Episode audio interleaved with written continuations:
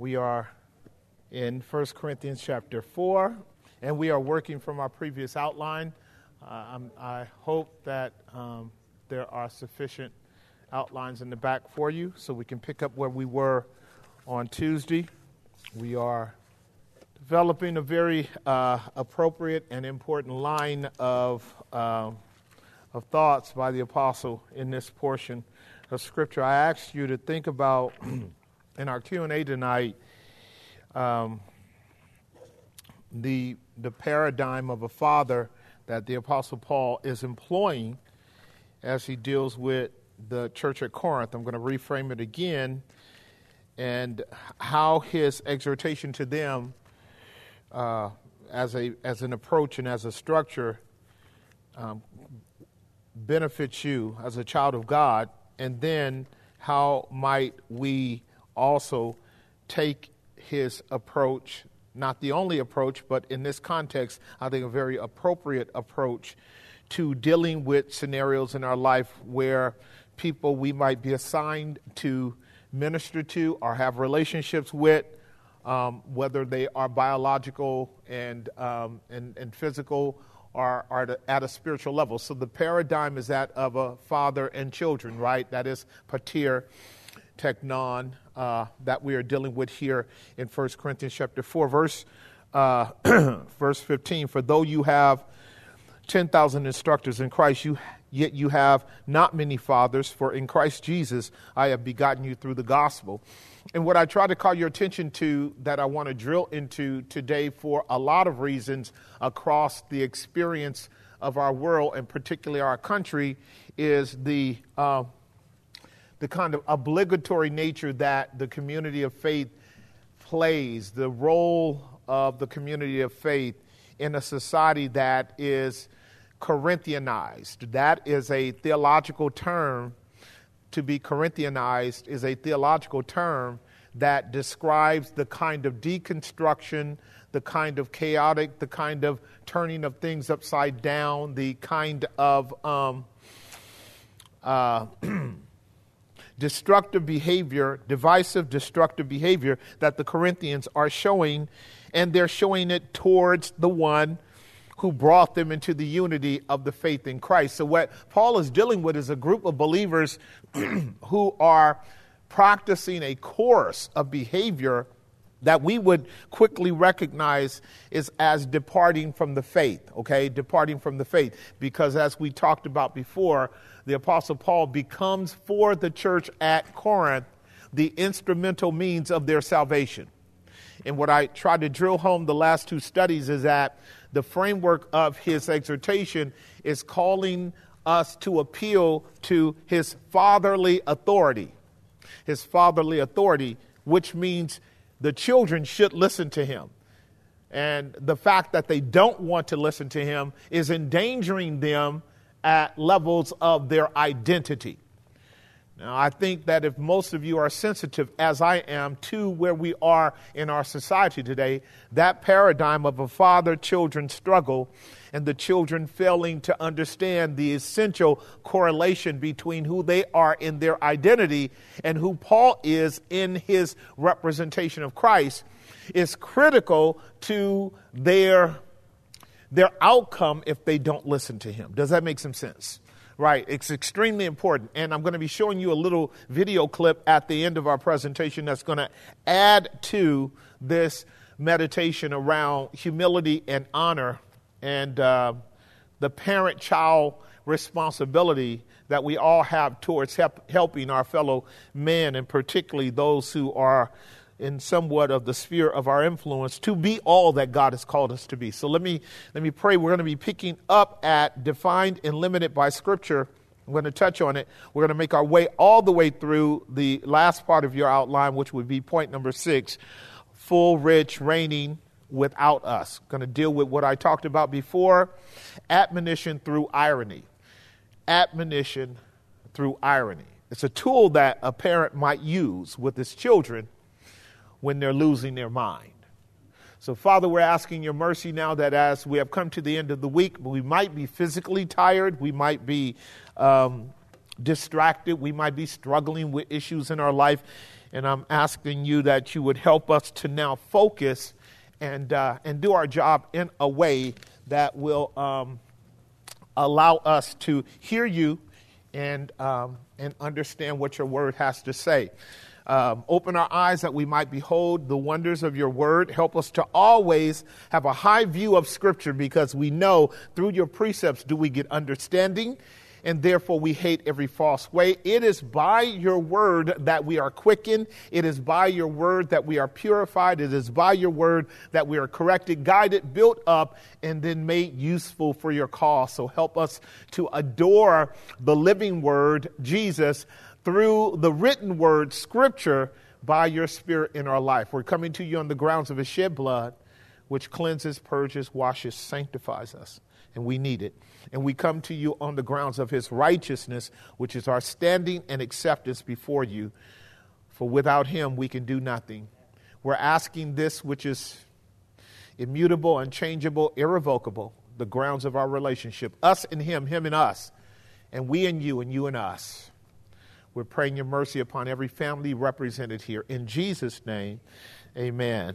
All right, so what I want to do is I want to pick up at verse number, point number three in our outline defined and limited by Scripture.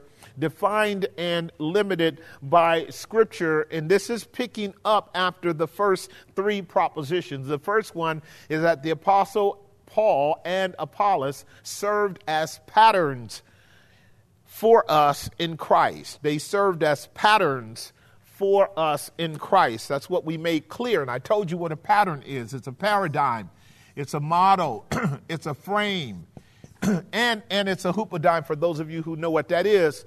A hoopodime is more than something external by which you and I objectively look at and analyze and try to draw some kind of analo- analogical correlation to when you got a paradigm, you have kind of a schismatic or, or blueprint. You look at it and then you hope somehow to turn that into reality. A hoopodime, just so I can lock this in, uh, go with me in your Bible to the Gospel of John, chapter 13.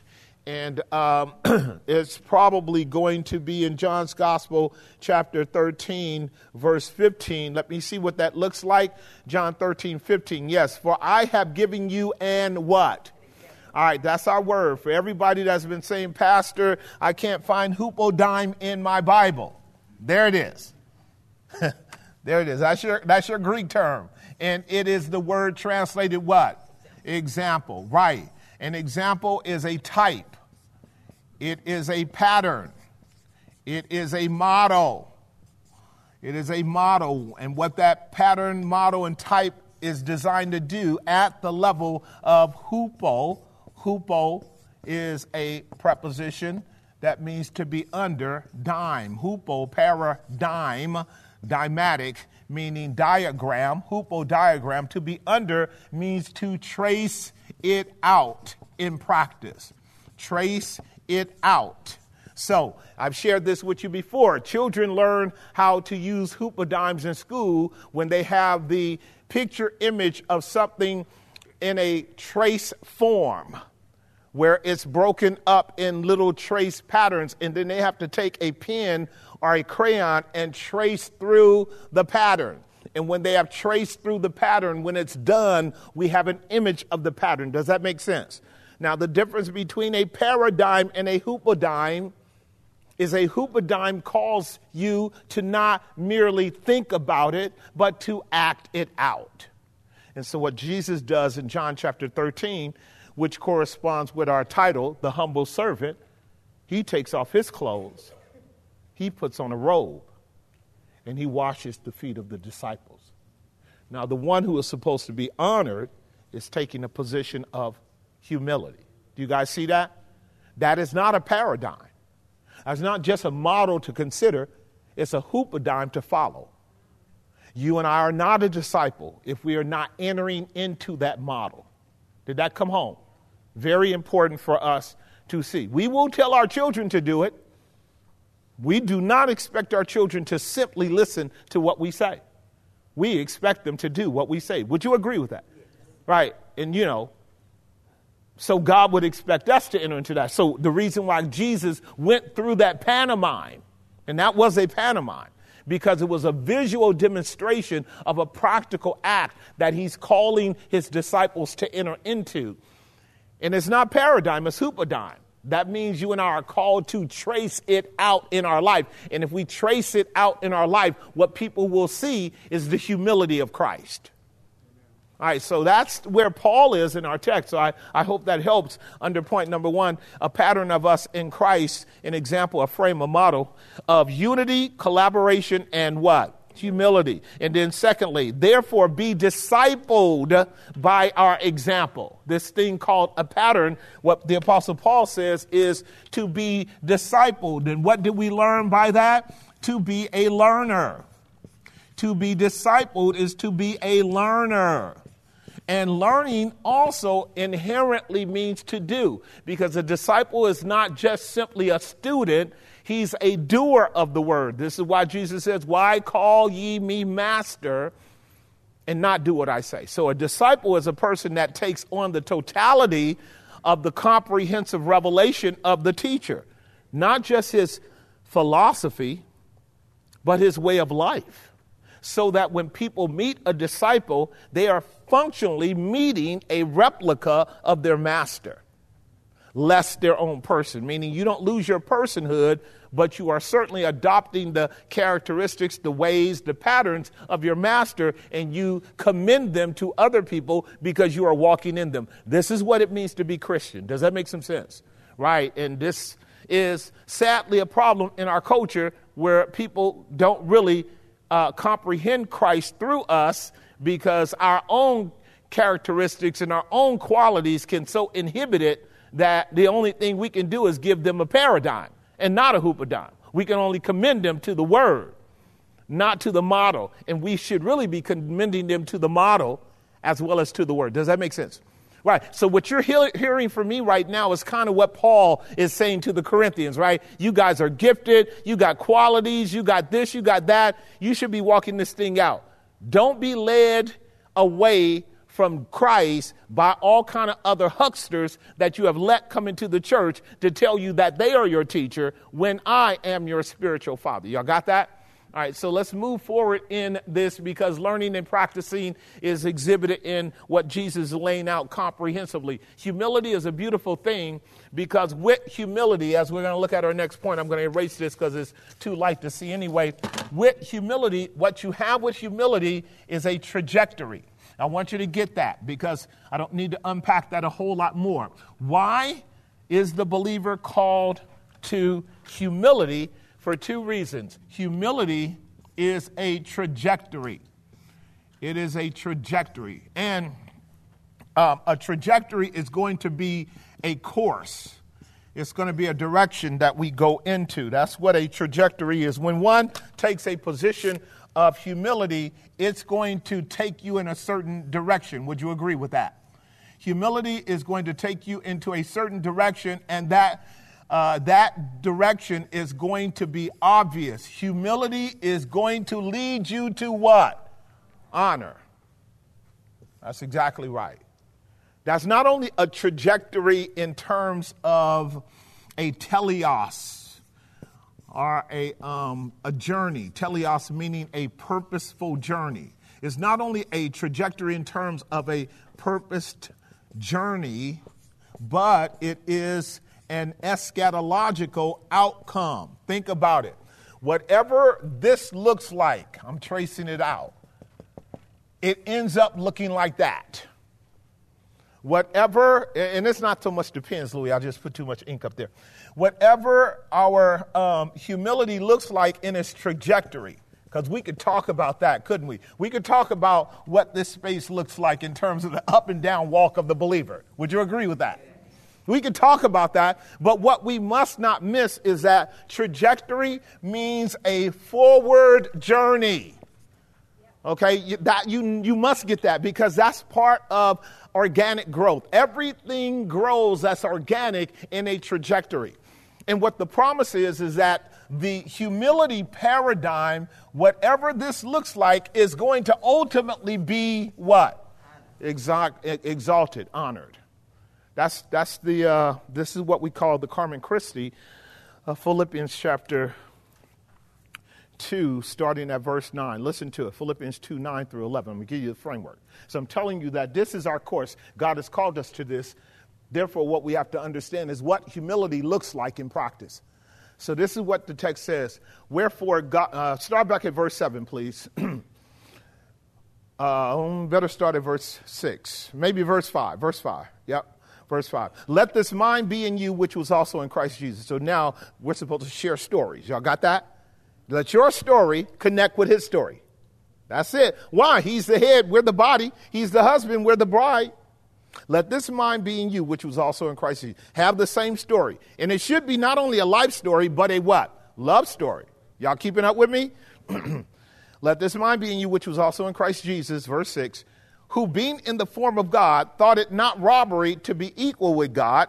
For those of you who don't know, his essence was divine, right? He's equal in essence with the Father. And so it wasn't a problem for him to say, I am the way, the truth, and the life. I am the first and the last. I am the true vine. I am the good shepherd. And all of those things that he talked about he was were described in the Old Testament as descriptions of Yahweh. So everyone that understood the Old Testament knew that Jesus was calling himself God. Okay? So he was owning it because he was. He shares that nature with God. Notice what it says in verse 7. But made himself of what? But wait, made himself a what? Right. That's called what? Humility. He did not spend his time boasting in his pedigree.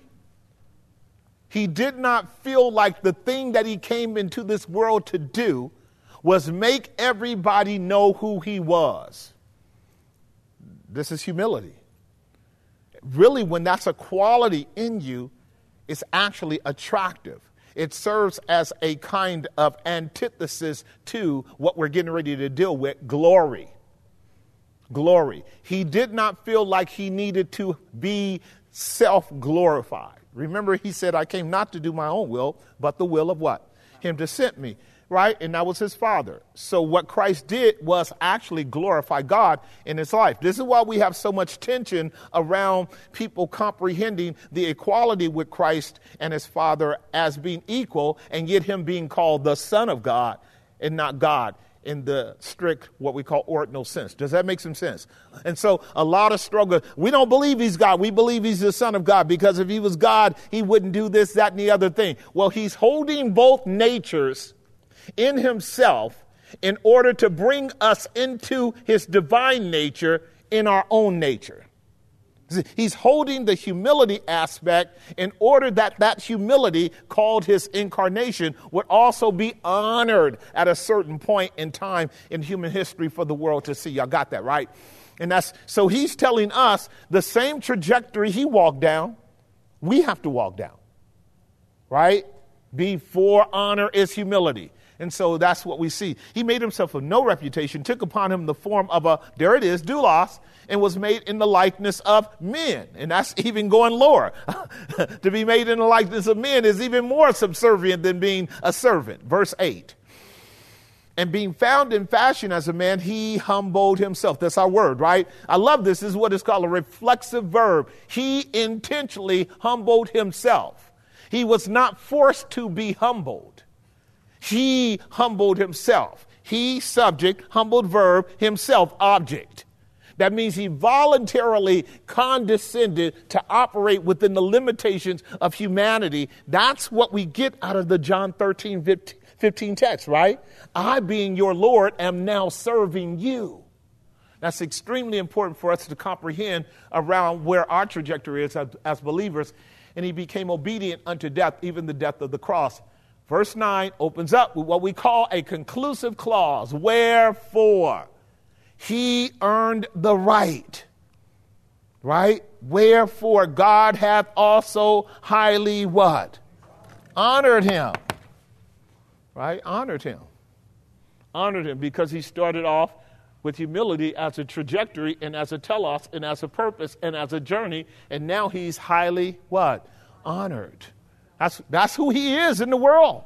Jesus is Lord. Listen to the language.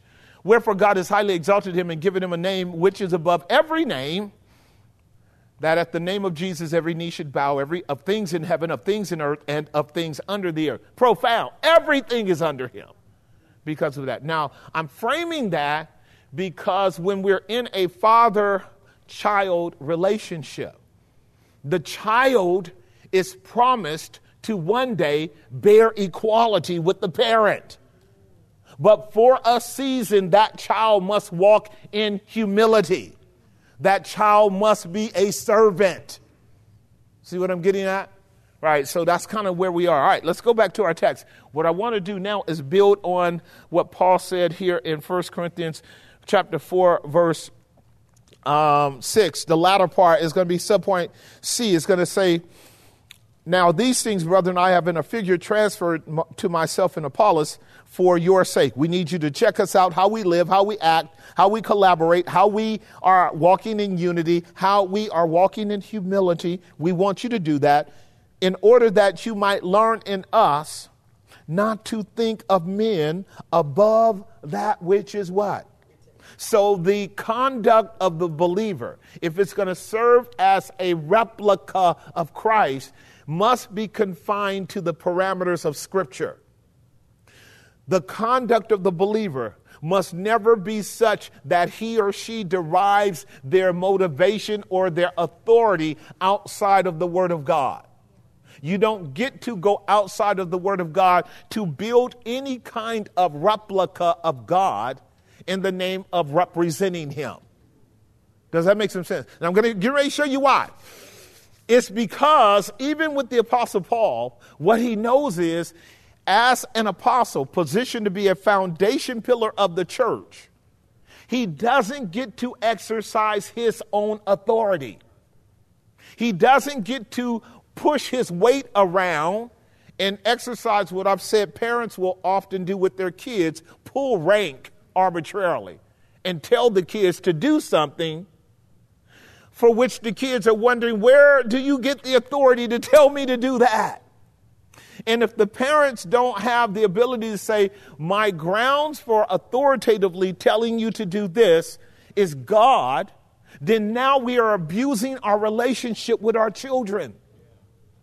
And any pastor or any teacher that would model themselves or fling onto you some representation, whether it's propositional, uh, rhetorical, or by way of conduct or behavior, because you will be moved by my behavior. If my behavior exceeds the boundaries of Scripture, I am abusing my relationship with you. Now, remember, when we get to the end of our study, this is going to be critical because what I'm really mapping out for you is the crazy world that our children are in because of the jacked up relationships between them and their kids. And it's really bad today because parents have not operated out of the parameters of biblical authority. Y'all get what I'm saying? So notice what Paul said. We're behaving the way we're behaving because what we don't want to do by our behavior is draw you outside of the scope and parameters and limitations of Scripture as your justification to act the way we do. Because children will act like their parents. And if parents are acting stupid, kids will. Am I making some sense? Right, very good, very good. So we want to set on that under point number three just briefly and look at uh, three subpoints. The boundaries of holy what? writ.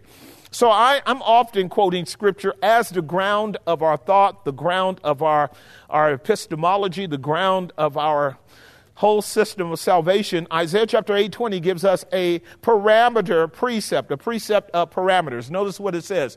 To the law, that's the word of God, and the testimony, that's the message of Christ in the word of God. Law is Torah. And for the Old Testament church, that's all it was called was Torah or what we would call the, um, the Tanakh, and that would be the law, the prophets, and the Psalms. To the law and to the testimony. The inherent message in the law are the limited parameters of divine revelation that you and I are subject to and free to occupy. Outside of that, we're, we're in a whole nother ballpark to the law and to the testimony. If men don't speak according to this word, it's because they have no what in them. No right. So, whatever light is emitting from men and women, it's not of God. So, God always works in his people by his word. His word is light. That's why John underscored that metaphor in John chapter 1, verses 1 through 5. And the light was the life of men. I am the light of the world, John chapter 8, verse 12. If a man follow me, he will never walk in darkness. God is light, James says, and there is no darkness in him at all. Jesus is the light of the world. That's another ego eimi. I am the light. God is light. In the beginning, God created the heavens and the earth. Verse number three. And God said, Let there be what?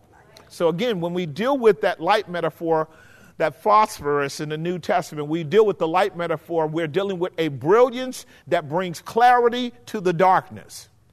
Brilliance that brings clarity to the darkness, because that's the metaphor of a light penetrating into the darkness so that we can see what the darkness is. Without light, darkness is there, but it's not distinguishable in its granular parts.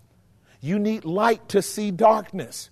This is the problem with fallen humanity. It can't see the evil that it's in. All right, so that's one verse. Another verse that will underscore our point is 1 Peter chapter 4, 11.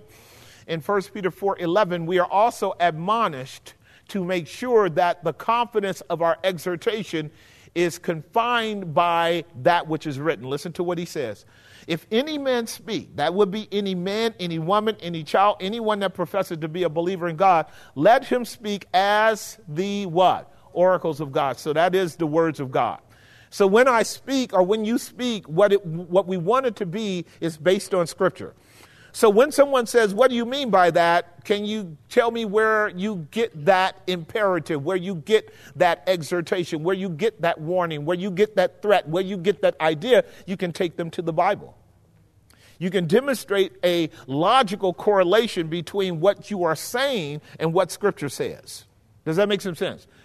That also means, ladies and gentlemen, God lets you and I freely use our own words, but they must be anchored to His thought. So the thought frees you up to express, but that expression must proceed from a root proposition that justifies the expression. Does that make sense? Right. So, like, we can take one precept of God and it will allow us to express at length. And if it's done faithfully, everything we are expressing will have its, have its origin in that root. And God will honor that. Okay? This is why we are called to be teachers. What I'm getting ready to say here is simply this God expects us to explain His word. Okay, so that otherwise we would need teachers. If, if, if the word was self explanatory at the level of, uh, of immediate obedience with accuracy, God would never use the mediation of teachers. Did y'all get that? If he gives, gives teachers, he wants us to teach his word, unpack his word, unfold his word, expound his word, explain his word, right? That's a beautiful thing. Teachers are wonderful gifts to the church. Here it is.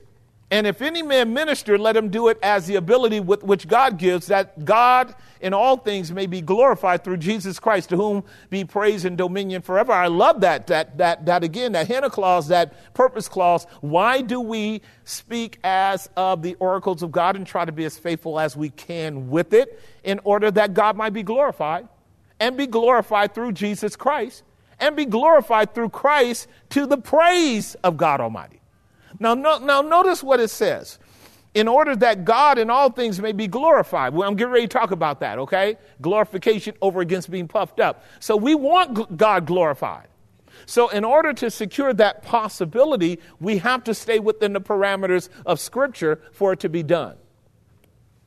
That would, in, that would imply and infer that if we are disciplined enough to know Scripture and communicating to men and women, the Holy Ghost will help us he will help us by taking our words, which are anchored to God's word, and bless it to the hearts of men and women, and it will direct them to God. That's the goal, okay? And, it not, will not only direct them to God in the generic sense, God help us, but in the specific sense of God being revealed redemptively in the person of Christ. Because that's what it just said. All right, so listen. I'll just put a parenthesis here. The other area of extreme difficulty in our world is men and women are, to a large degree, legitimately inclined to talk about God in the generic. But when we become much more concrete and specific about how God has revealed himself, that's where the offense comes.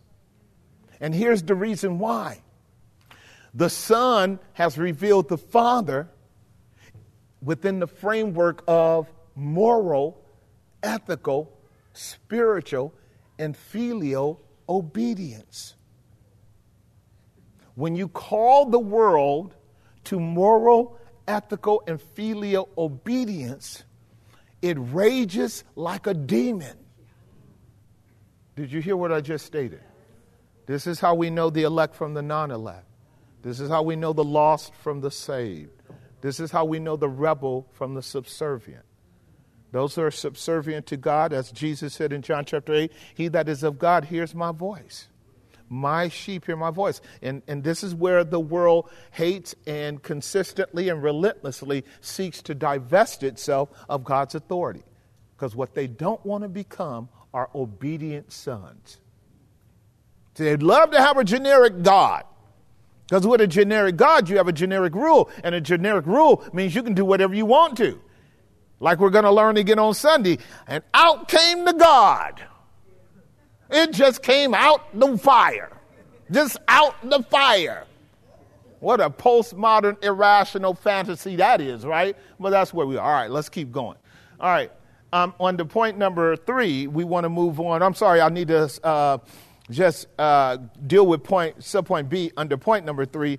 The reason why we want the boundaries of our labors in love and discourse and expressions and modeling and replication to be within the bounds of holy writ is because it mitigates against what? Pride. This is what Paul meant when he says, if we keep it within the boundaries of Scripture, we won't misrepresent man. See, man is by nature outside of God proud. And he arrogates to himself, since the fall of mankind, qualities that in some cases exceed the qualities of God. This is what makes him more like the devil than anything. Now, listen to how Paul puts it in Romans chapter 12. I'm going to read verse 1 through 5, and then I'm going to read one more, and I'm just letting you know this is what the battle is. This is what the battle is, and I see it.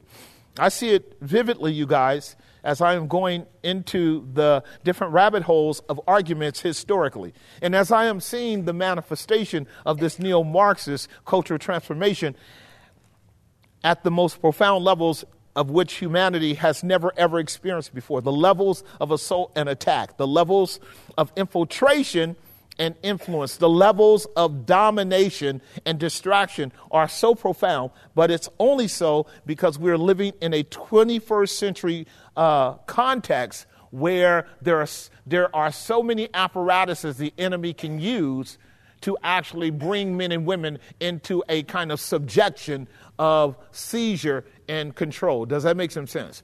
Right. And I didn't even explain that as ad- adequately as I should have. But here's what Romans 12 1 says I beg you, therefore, I beseech you, I urge you, brethren, by the mercies of God, that you present your bodies a living sacrifice, holy and acceptable unto God, which is your reasonable service. What, what Paul says here is you and I are not dead sacrifices, we are living sacrifices.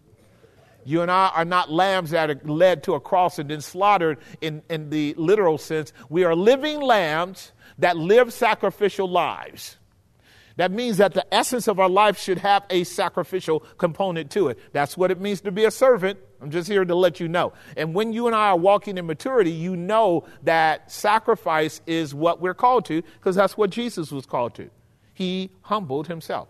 Verse 2 And do not be conformed to the world. I love this negative uh, uh, opening clause. Do not be conformed to the world. You know what that means? That means the world is going to try to conform you. And be not conformed to the world. This is a passive, uh, passive uh, present indicative verb form. Passive present means you don't keep yourself from being conformed, but you make sure what is happening keeps you from being conformed. In other words, submission to God, dependence upon God, desiring God to transform you puts you in the passive and puts him in the active. Does that make some sense? Because what that's going to do is keep you from failing. Because you and I will fail if we are employing our own strength to keep from being conformed. So it says, so when it says and be not, that is a passive verb structure. It's like you must be what? Born again. You don't make yourself born again. God makes you born again.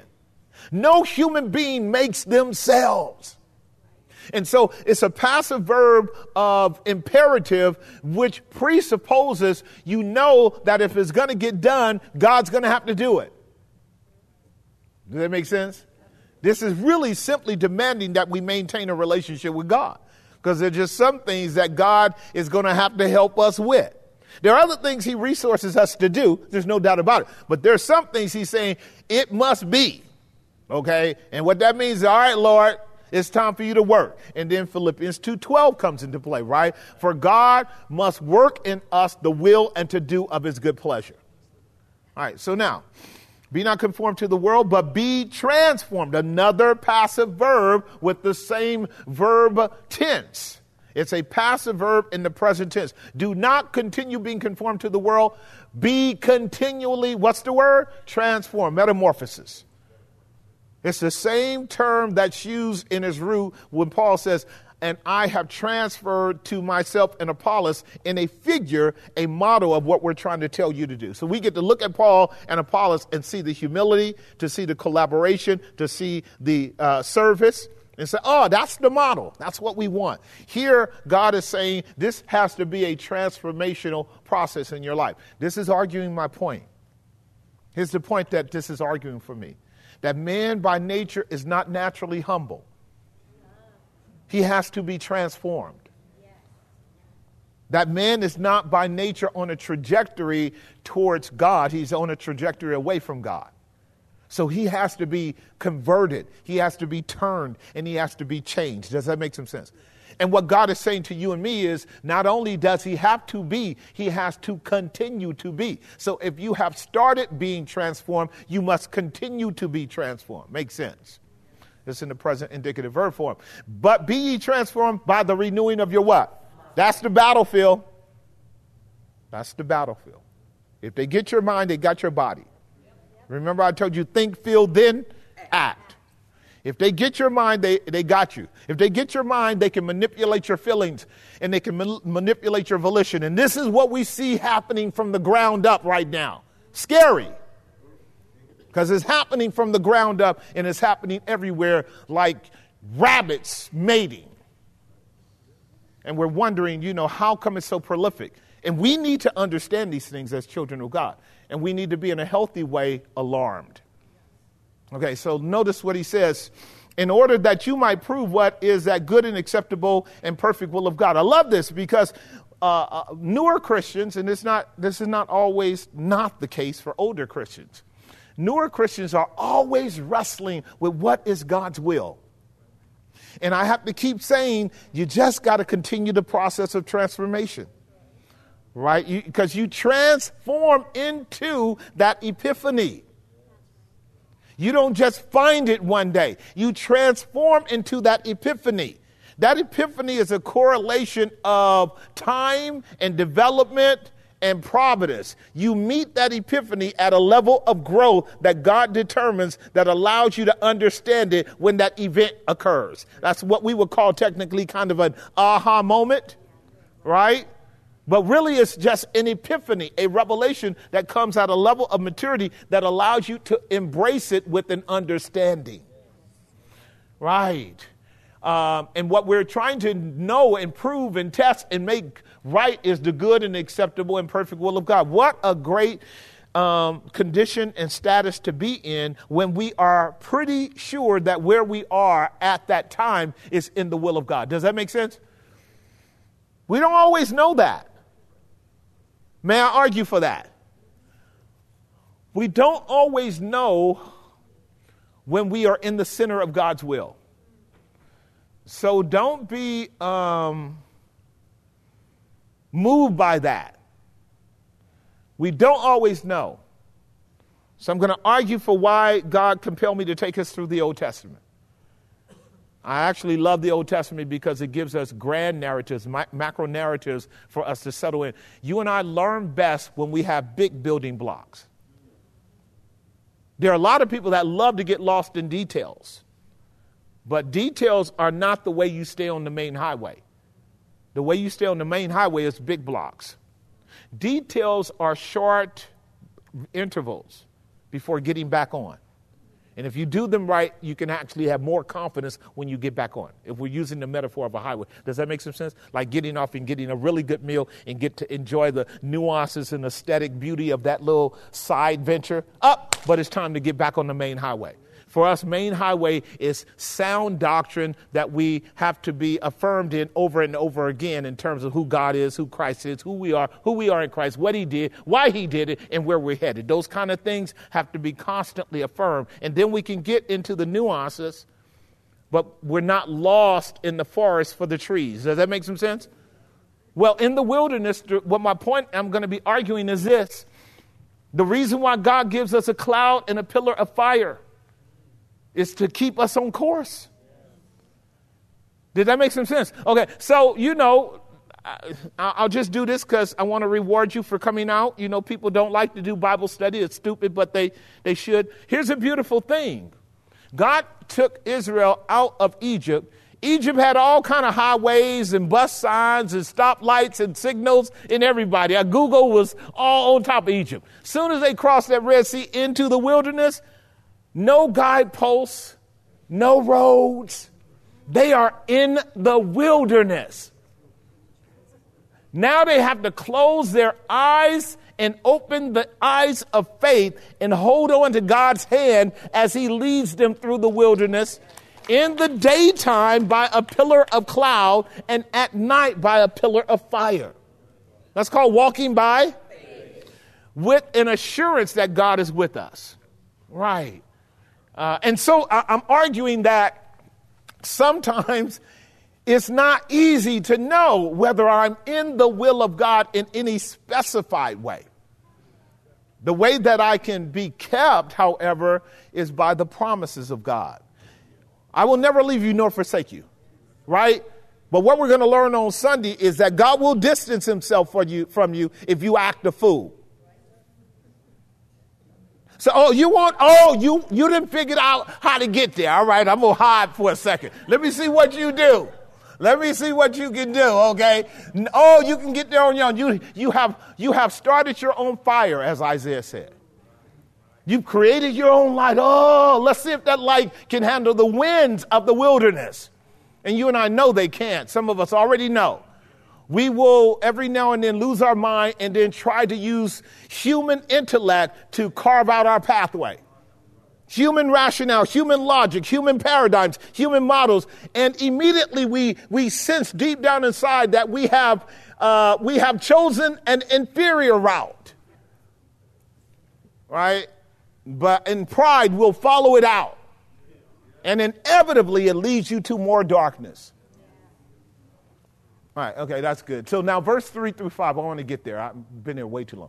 For I say, through the grace, through the grace given unto me, to every man that is among you, here it is again, not to think this time of yourself. Don't think of other men above that which Scripture is written, but don't think of yourselves more highly than you ought to think. That's really good. Remember what I said? Mankind is not humble by nature. And the statistics have already been done that most people will evaluate themselves in a positive light when no evidence is there to affirm the thing. they will say that they're this way, that way, or the other, but if you really press into it, there's no grounds for them to have that kind of positive affirmation of themselves. You see, we're much more biased towards viewing ourselves as good and we do that when we don't have a scriptural premise to actually reflect upon as to the standard that God lays out about ourselves. Does that make some sense? You need to get that because can I tell you something? And we're going to be going there in about 20 minutes. The world presently thinks it's good. It presently thinks it's good. This world system thinks it's so good that not only do, does it not want God, it's actually um, ridiculing and blaspheming God. That's how arrogantly pompous this world is practicing a kind of self righteousness. Are you keeping up with me? It is an open assault against God. And we're going to look at the verses to underscore it, but our video is going to frame it. What I'm sharing with you now, so once we look at the video, what I want you to capture is the word proud.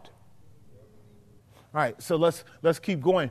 Notice what he says that men ought not to think of themselves more highly than they are, but to think what? Soberly, according as God had dealt to every man the measure of faith. And what the measure of faith is, is Scripture. The measure of faith is this book. It's called the Rule of Faith. Okay, I'm letting you know what this is called a canon. This is our measure of faith. Your faith is defined by this. Your faith is limited to this. Your faith is strengthened by this. Your faith is kept by this. Your faith is built up by this. Please understand that. Your faith will not survive without this book. I'm trying to help you understand that text in a very functional way. We all have the fundamental measure of faith. It's the gift of God by which we believe on Christ, but that belief in Christ has to constantly be cultivated by God's word. It must, or your faith will wither and be useless in storms. Right? It's very important. Um, let me see if uh, verse 4 or 5 uh, uh, can benefit me. No, all right, I want, I want to leave that alone because um, we're there now. Uh, the next thing that I want you to see is Romans chapter, 1 Corinthians chapter 8, verse 1 and 2. Paul deals with this a bit more. I want you to capture this because what he's going to talk about is the contradistinction between knowledge and love, and I want to actually prioritize them and show you how to deal with uh, Greek thought and also Hebrew thought. I see this, this model in the Old Testament. It's a, it's a law of ellipses in, in grammar. When things are not said but must be inserted or inferred. And if you don't infer them, you can create a wrong outcome when something is not said. So, so watch how this goes. Now, as touching things offered unto idols, this is what we're dealing with in our Sunday service, are we not? So you're going to be able to pick some of this up on Sunday. Now, as touching things offered to idols, we know that we all have what? Right, so now I want you to capture that because what he's getting ready to say is we have information, we have data, we are informed about the subject of idols. Did that help you? Now, because that's going to be quite different from the idea of truth and knowing truth. Knowledge is simply a database by which we can assess something. With this knowledge, we can assess that what an idol really is versus what people say idols are. That's important because people make big ado about idols. But when you have knowledge about idols, here's what you come to discover. Now, as touching things offered to idols, we know that we all have knowledge. Now, be careful because knowledge puffeth up. Do you guys see that? Now, the elliptical statement that needs to be put there is alone. Knowledge alone puffs up. Did that make some sense? Obviously, because we need knowledge. Remember, Paul would say it over and over and again Brethren, I would not have you to be ignorant. So, see what I mean by you got to carefully infer the elliptical statement that's not there in order to help you not draw a conclusion that's contrary to the meaning of Paul. Here he states, We know that we all have knowledge, and knowledge puffs up. If we were to leave it like that, we would all be saying, We know that we all have knowledge, which means we're all puffed up. right? Now he says, here's what is called the qualifying statement love edifies. Now, what he's doing, he's playing on a dynamic of elevation, he's playing on a dynamic of increase. So I want you to capture this. I want you to get this. I would take, uh, lo- I would take um, Charity edifies, knowledge puffs up, and draw a line and create a ledger. On the left side, I have knowledge puffed up. On this side, I'll have charity edifies. Y'all got that? Y'all got that category? So under knowledge puffs up, charity edifies, I would have all of the things that looks like what it means to be puffed up. All of the different expressions, phenotypes. And then I would have all of the different qualities and expressions and, and, and, uh, and, and, and characteristics of what it means to edify. Did that make some sense? Right, because once you get a proposition planted, you want that proposition to be embodied in a composite for it to be understood. That's the purpose of proposition, to embody in a composite to be able to have a vision of something comprehensively. So when we look at puff up, we can look at pride, we can look at arrogance, we can look at anger, we can look at rage, we can look at narcissism, we can look at uh, sociopathic behavior, we can look at pathologies, all kinds of qualities of human uh, demerit that fall out under, I have a PhD. Right? Right. And so when we get over to the area of love edifies, now we're talking about agape that always flows into and actually reaches down into the nature of a thing to cause that nature to take root and to grow up and to manifest according to its calling and nature. It's not distorting it's actually magnifying the thing according to its nature and building it up so that it comes into the fullness of what it's meant to be from a seed to perfection. Did that analogy come home? That's what we want with love because we, we see that epitomized in the Father sending his Son. All right, you guys got that? Right. So this will help on a practical level because in the world in which you and I live, the enemy is actually inverting these propositions and putting on top of your head that knowledge edifies. Because it doesn't want to own a, an agape love because it can't be the origin of that. To get agape, you got to submit to God. You actually have to believe that God is. So they are bound by a matrix of knowledge, which literally is the Greek term gnosis, from which we get the term science. So we have in one category of the ledger the science man. And on the other ca- uh, uh, category of the ledger, we have the spiritual man. I taught you guys this three years ago. The difference between the science man and the spiritual man. In our world, we have an antichrist system that is scientific in its fundamental argument and false confidence. On the other ledger, we have the godly man who is rooted in a fear of God, walking in the humility and model and hupodeigma of Christ. And it serves to edify our world to the degree that we are walking in application. Does that make some sense? All right, very good. Very, very good. Notice what he says in verse 2. Verse 2 And if any man thinks that he what? He must know that he knows nothing, yet as he ought to. I love that. That's a trifold ne- uh, negation around a false use of knowledge. If you know something, this is what you need to know. You need to know that you don't know anything as of yet. Right, so guess what he's done with the concept of knowledge? He's kept knowledge from being able to participate in perfection. He's kept knowledge from being able to participate in perfection. You can never be perfected through knowledge. Did that make some sense? Right. So you know where Paul is going with 1 Corinthians chapter 13, right? When I was a child, I thought as a child. I functioned and act like a child. When I matured, I put away childish things, right? He says, now these three abide faith, hope, and love. Because there's a time coming when knowledge will fade away and tongues will cease and prophecies will come to an end. So right now, gnosis is a tool for the believer, not an end uh, of the means. Our goal is not perfection in some kind of hyper Gnostic set of demiurges that come up out of a pagan false God system. Does that make some sense? And yet, that's where your world is.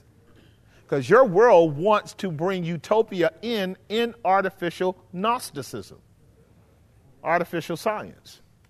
Artificial intelligence is Gnosticism at its highest level of in, in, intimate application of all data. The idea is bringing all data together in a structure by which that data then can take on a self learning for itself and emerge as a God over humanity. Does anybody know what I'm talking about?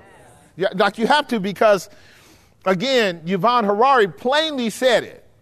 There's enough information being gathered into our computer bases at the artificial general intelligence level until it can reach a level of which I've talked to you guys about before singularity. And singularity is when all the data has converged into one kind of blockchain system and is so intricate in its in its system that it can actually present itself to us across the totality of all human needs and when that becomes the interfacing with human beings, that all we ever need to do is to ask AI.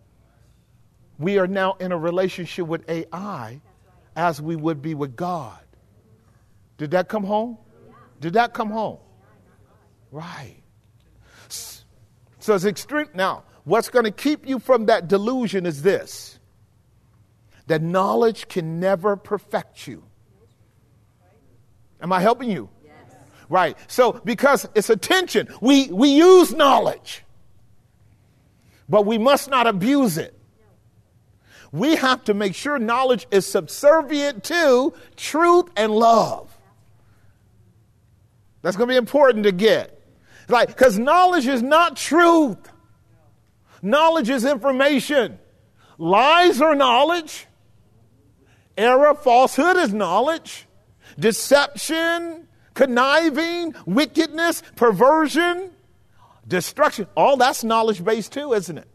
So when we're talking about truth claims in the in the absolute axiomatic sense, what we're talking about is making a distinction between a wrong use of knowledge and a right use of knowledge.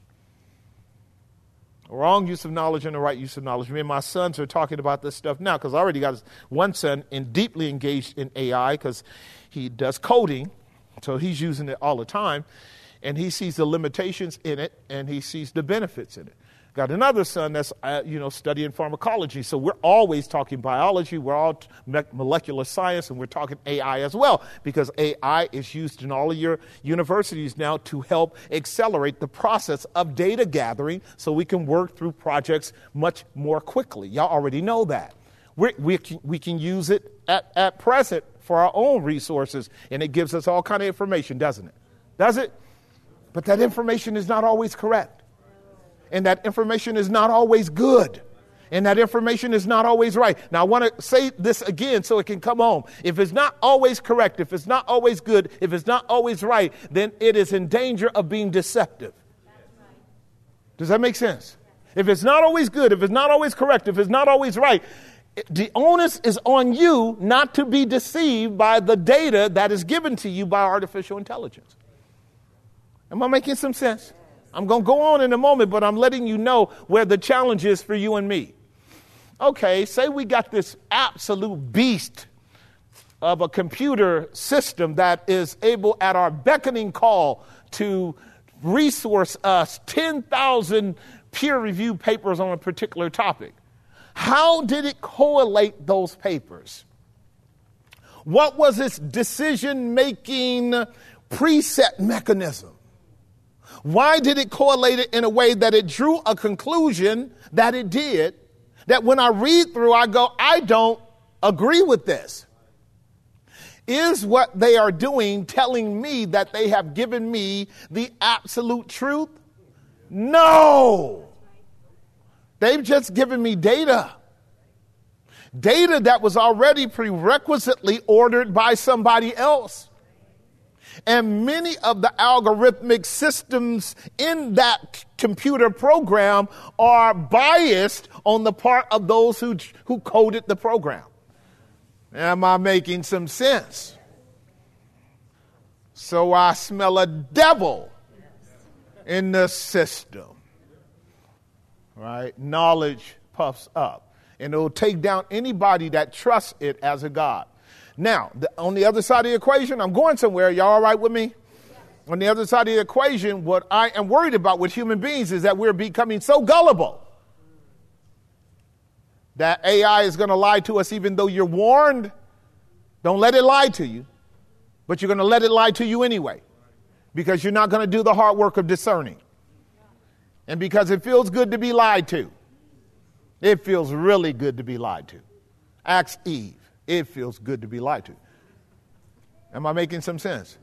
You might say, oh, Pastor, it doesn't feel, it does feel good to be lied to. It really does. Frequently, it does not feel good to be told the truth. I'm sorry, it's true. Ask Jesus, they killed him. Ask John, they killed him. Ask the prophets, they killed almost all the prophets. Ask the apostles, they killed almost all. Why, if the truth is so amenable to our nature, they killed everyone who spoke the truth? Am I making some sense? So now we have to watch out for ourselves. What God would tell you and I to do is prove all things, hold fast to that which is good. Remain objective. Learn how to use knowledge aright. Understand it's limited and it will never what? Perfect you. Your perfection comes by faith in a relationship with somebody else who has already passed all the tests. Did that make some sense? Right. Very much so. This will also keep you from losing your mind because some of us will only be able to go so far with data. We don't have the gray matter to handle all of the, the nuances that go into science disciplines. Does that make some sense? Right? Some of our, you know, synapses are blown when we have to study more than 30 minutes. It's a good thing we're saved by grace and not by knowledge. We're saved by His knowledge, but not our knowledge. This is why God, in the humility of Christ, gives men and women the call to faith. I can rest in God when I don't have the answer. Did that come home? That means I can accept the fact that the cloud is present to lead me because there are no road maps in this desert. And I can accept the fact that the fire will be there at night to protect us from all of the predators when we take our rest. That's called walking by faith. Would you agree with that? All right, let's keep going. I think I got one more verse, verse 3, maybe. 1 Corinthians 8 3. But if any man love God, there it is, the same is known of him. That's powerful. So he gives us a contrast between love and knowledge. He gives us a contrast between the man that's pursuing knowledge, which can never perfect him, and the man or the woman that's pursuing love, which love is itself perfect love promises to perfect. Is that what your Bible says? Absolutely. Right? Perfect love casts out fear. Love has the capacity to fill you up and perfect you in Christ. And that's what it does. So love is able to occupy knowledge, it's also able to occupy error and falsehood. Love knows how to handle all of these struggles and challenges because it knows how to embrace truth and reject falsehood. It knows how to mitigate the harm that comes from error, sometimes the error we commit. Unwittingly or wittingly. Love can actually accommodate that. Does that make some sense? Love covers a multitude of sins. It's a beautiful thing. And so when you meet a man or a woman that's walking in the love of God, they are going to be characteristically different. They are. They're actually going to walk in a humility slash boldness slash confidence that makes no sense unless you know what love is. Does that make some sense? Right. Because they won't be necessarily able to pull a PhD out. But they will, they will be able to say God's in control. All right, let me see if we can keep going. I want to press into something else before we go into Q&A.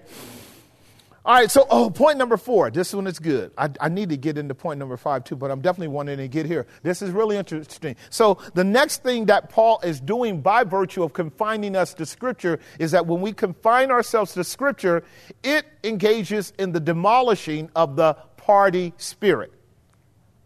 Did that make some sense? Maybe, maybe not. Let's go to work. Look at verse 7.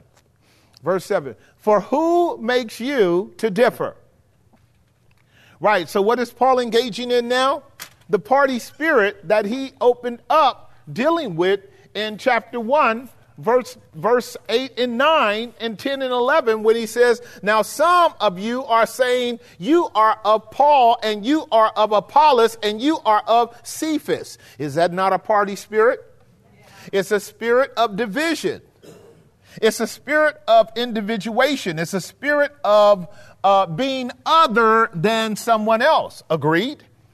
So when he says, Oh, okay, who made you to differ? Who gave you the right to individuate yourself as a group over here with Paul? And a group over here with Peter? And a group over here with Apollos? And a group over here with the Baptists, with the Pentecostals, with the Congregationalists, with the Presbyterians, with the Catholics, with the Greek Orthodox, and on and on and on. Who gave you the permission to do that? See what I'm saying? So one has to sit on that for a moment and think through why are, why are we in group categories? Right. So I want to help you with that by staying home for now, because this requires you having some understanding of church history which is another problem for Christians and human beings at general. Christians are not redeeming the time. And so Christians are ignorant of history. And Marxism loves for you to be ignorant of history because its goal is to um, distort history and give you a false history. So if you don't know history, then you don't know what happened in order to thwart what's getting ready to happen again because we know what happened yesterday is going to happen today because it is a process of recapitulation as a rule. That which has been is, and that which is to be has already been. So there are fundamentals to present realities that are rooted in the past.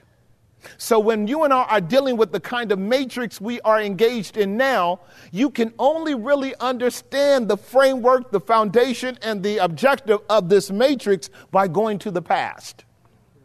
And when the church doesn't understand church history, the first 500 years of church history, the church does not understand heresy. And I told you this a few weeks ago. you meet your average Christian today, and they don't know what's wrong. And, and the 21st century Christian does not know what I taught this church about 15, 20 years ago that all of your historic ancient heresies, these kind of false doctrinal teachings, these pagan systems and these pagan ideas have left the church and entered into and invaded the space of our secular systems. So the demon of pride and the demon of greed and the demon of money and the demon of sex and the demon of perversion and the demon of all kinds of things are showing up in our secular systems as pseudo gods, drawing men and women into it. Does that make some sense? Very much so. So much so that most of the titles on the names of the buildings that you and I are so used to frequenting, we don't even know the origin or meaning behind those names. And a lot of times, those names are indicating what dark demonic ideology is the construct that is governing the principles of that company. Am I making some sense? Right. And we just jump in there headlong not knowing that they're gradually drawing us into a web of matrix to suck us dry because we have been defined by them as nothing but a consumer commodity. But every believer must know that every structure set up by man in this world is demonically controlled. You must know that as an, as an a priori assumption. No matter how good it appears to serve you and me at the physical level, think about it. Caesar. Now, what did I just describe? Kaiser, the medical institution. See, her, her jaw just dropped. Her jaw just dropped. You got the revelation now. And we could go on with so many institutions. Am I making some sense? And they can do it because they know we're ignorant of the names and the history and the origins. And there's no kind of epiphany that comes when we read that the medical industry in, in the West is dominated by companies that have their roots in a whole lot of esoteric religious mysticism which medicine has always done. not sometimes, always. Now, the believer has been called to be in the mix with all that. I talked to you about that last week. In the world, not of it. We got to make our way through it. But you just definitely got to understand Paul is in Caesar's house right now. Paul is in Caesar's house in, in the book of Philippians and Romans, etc. He's in Caesar's house. So he got to negotiate being in Caesar's house. But that doesn't make him Caesar's servant. We're in Caesar's house right now. I can tell you that for sure. But are we Caesar's servants? See what I'm getting at? And so many other things too. Take your time, work through uh, General Motors, work through Ford, work through uh, IBM. There are so many that have their roots in pagan, mystical, cult religions. Why? Because the devil is always operating at high levels of intelligentsia. By the time it gets down to the common person, it has shape shifted into some kind of practical commodity that we are told that we need. Makes sense, doesn't it? Very much so. All right. So, who makes you to differ from another, and what do you have that you did not receive? Now, if you did receive it, why do you what? As if you have not received it. Now, notice what he's saying here. Who makes you to differ? Why do you make a distinction? And then he says, What do you have?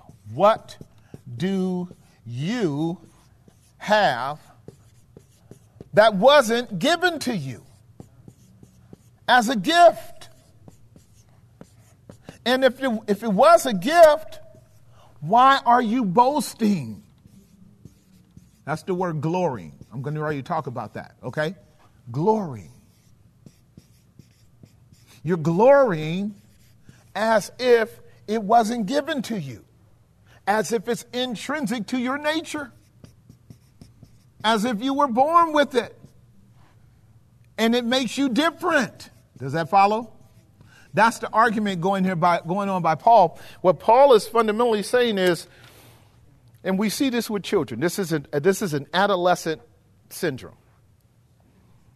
You, you get a child, and you know you have to teach that child to share. Do you know that?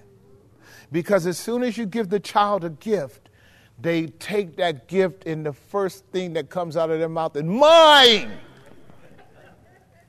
As if he never received it as a gift. And so there is a misrepresentation of the origin of the gift in relationship to his possession of it or her possession of it. So they fail to yield the right attitude, which should be an attitude of gratefulness and gratitude for the gift versus a boasting that it's mine.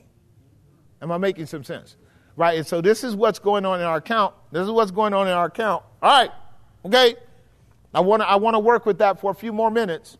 A problem we have here then is if God gives you something, you should actually give God gl- glory for it. And if you don't, the only alternative action would be to pretend that that gift didn't come from God, that it's yours to do with as you will. Again, that's the culture I live in. That's the culture I live in. I'm going to share a few more verses, then we're going to watch a presentation for eight minutes. Now, what do I mean by this? I mean that when mankind rejects God as being the originator of life, the first cause of everything, the grounds of all, the framework by which everything exists, then in rejecting God, man then by default must be his own creator.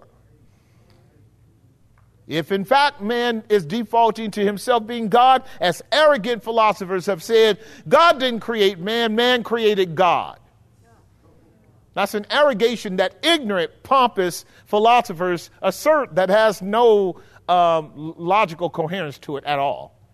But see, when you have lost a connection with axiomatic principles like first causes, then you can make these stupid propositions and then people can buy it. No, you didn't create yourself, somebody else created you. Ain't no doubt about that. Please be sure of that. It might be the devil, it might be some weird angel, it, who, who, whatever it is, you didn't create yourself. Therefore, you ultimately does, do not get to define your own terms. The Creator gets to define the created. Would you agree with that? So I, I'm, I'm doing a shortcut to where I am going because I see what Paul is dealing with.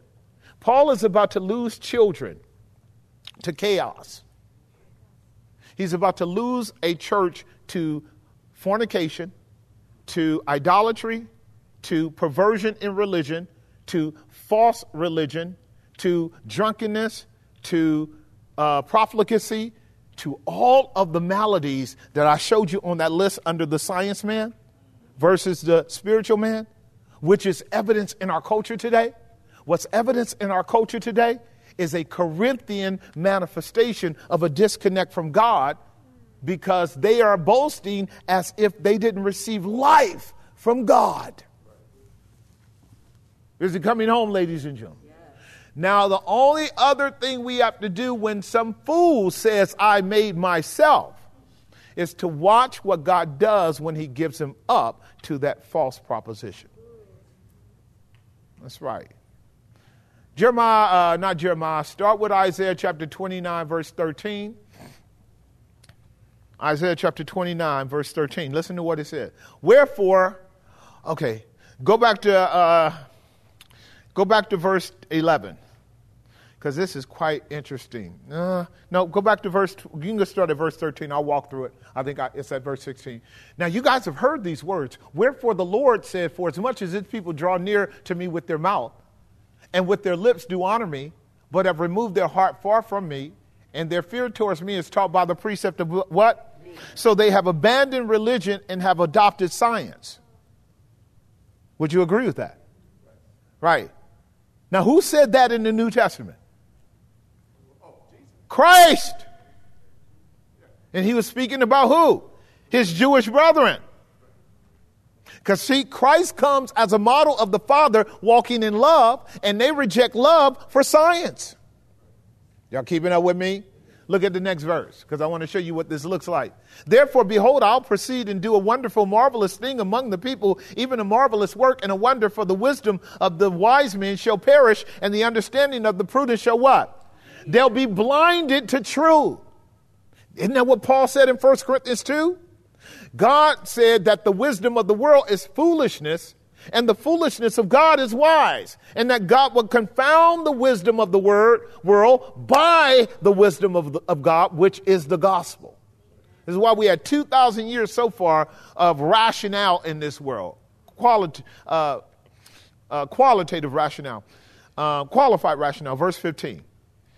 Woe unto them that seek deep to hide their counsel from the Lord, and their works are done in the dark, and they say, Who sees us and who knows us? This is what we call the noetic effect of sin, because if you know God, you know you can't hide anything from God.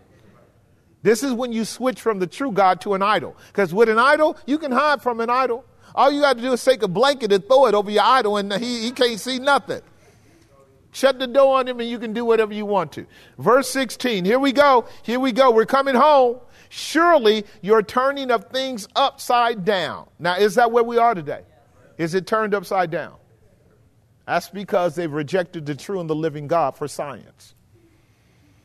See what I'm saying? Surely your turning of things upside down shall be esteemed as the what? We know what that means. The potter's in control of the clay. The clay is not in control of the potter. You and I are nothing but a bunch of clay. Is that true? Listen to what he goes on to say. For shall the work, that is the clay, say of him that made it, he did not make me. Is that where we are today? I've been teaching this for 20 years on the radio.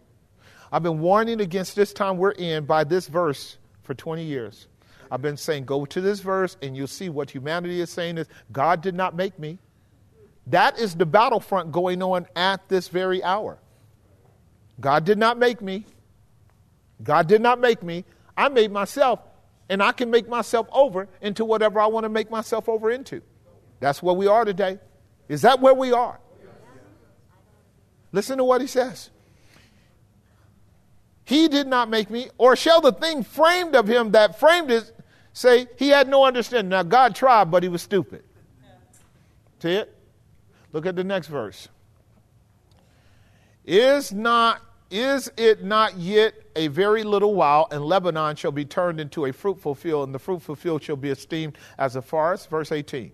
I think I want to go to verse 19. And in that day, the deaf shall hear the words of the book, and the eyes of the blind shall see out of obscurity and out of darkness. And one more verse. The meek also shall increase in their joy in the Lord, and the poor among men shall rejoice in the Holy One of Israel. So, coming up out of this very dark passage is a promise of men and women who behold the glory of God in Christ and come into a saving knowledge of Him and joy because of it. So you're juxtaposing a journey into darkness and a journey out of darkness. Did you guys see that? It's very important to see because what I want to talk to you about what's in terms of what's going on for the next several years in our world. Over the next several years, things are going to get increasingly more dark than you ever have known. Increasingly more dark than you ever have known. That's by design. A blitz is on already. But God promises to hold the hand of his elect and, and, and walk them through that darkness at, as long as they don't exchange the true and the living God for idols. Now, every day of your life, you're going to be challenged to abandon God. Every day. And you're going to watch loved ones abandon God every day. They're going to abandon God and succumb to the idol of science. This is where they will argue with us. God didn't make us. We are the products of an evolutionary developmental process that took millions and millions and millions of years to occur. Therefore, there is no moral imperative for me to be limited in my self expression. This is your kids coming out of college thinking like this. Don't act like this is a strange thing. This is why they don't come to church anymore. Am I making some sense? See, they're buying into a strong delusion, which I'm going to teach on Sunday, because, boy, how stupid do you have to be to just 30 days earlier have a God speak, from, speak to you and the whole nation in great clarity and give you a covenant of mercy and grace, and then you turn around and say, Make us gods to lead us to the promised land. How stupid must you be? Right? But mankind is known to be notoriously stupid. All right, so the next thing I want to deal with so we can shut it down and, and, and, uh, and move forward is under point number four demolishing the party spirit. What makes you to differ? Subpoint B, the subtle making of what? Tribalism. These are the categories that I'm talking about. And, and I've already told you that this was happening in the Corinthian community. This is what politics is about. Haven't I taught you guys that? Politics is all always about division. Always about division. Always about division. So just a small caveat here. I want to shut it down. I'll shut it down on that part because once we move towards the election, I'm going to have to constantly fan the flames of biblical light up against the impulses of the political spirit that some of us are naturally salivating to get into. Did you hear what I just stated? Men and women abandon Jesus for about six months out of the year every time politics come along. And I'm going to ask God to give me grace to show you how not to fall prey to a left right plantation narrative. Because it's so very important. It's so very important. It's so extreme today, there is no distinction between the left and the right at the fundamental level of abandoning a, bi- a biblical worldview. And right now, I'm working with people to help them understand the apostate, apostate leanings of the Republican Party into an acceptance of the homosexual paradigm, which, if you open that door, that means you throw away scripture. That means you cannot militate against transgenderism. If you have no authority to establish the approval of homosexual marriage, you have no authority to reject transgenderism. Your moral imperative is simply opinion, it's simply arbitrary. Am I making some sense?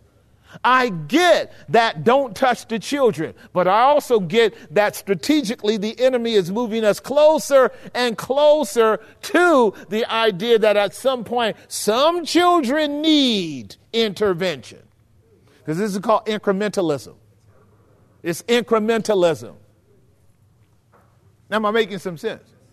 And, and, and, and so the folks that are blinded by having crossed over into the Marxist deconstruction of male and female at the relational level, i.e., same sex relationship, they feel pretty moral right now that they are not the center of biblical scrutiny because the pump cart plantation wagon has moved along from the homosexual argument, which Obama sealed the doom on in 2008 through 12.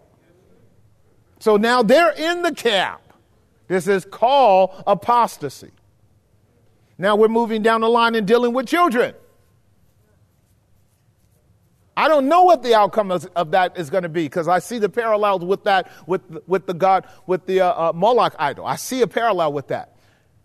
I don't know what God is going to do to humanity, but I'm going to show you what the text says after we watch this presentation. So I need uh, somebody to cut, cut, the two lights out, uh, uh, just two lights. Don't cut all the lights out, just a half the section. Pull that up, and we'll need some volume on that too. So I just want you to watch this for eight minutes. And re- remember, we're going to have some Q&A after this because I want us to. Got to go way up. Way up.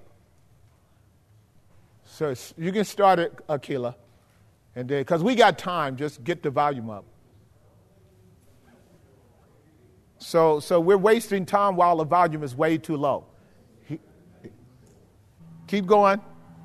Keep going. Now start it over again. Leave the volume up and start it over again. All right, I need you guys to pay careful attention to this and control your emotions because we need to talk about this logically.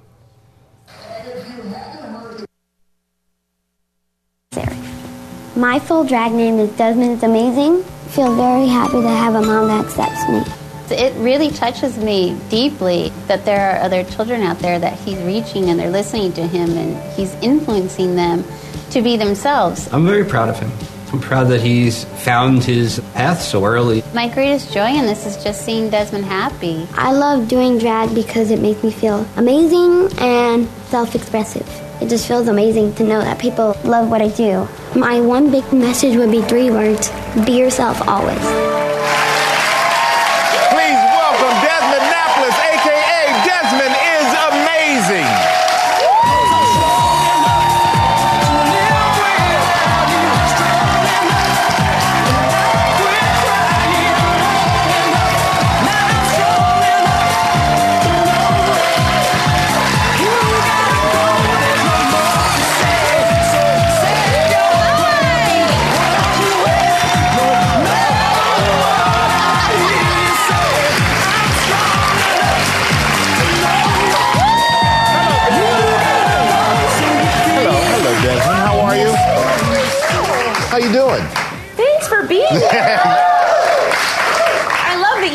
Beer caffeine free. I can get on board with that. My mom doesn't like me drinking caffeine.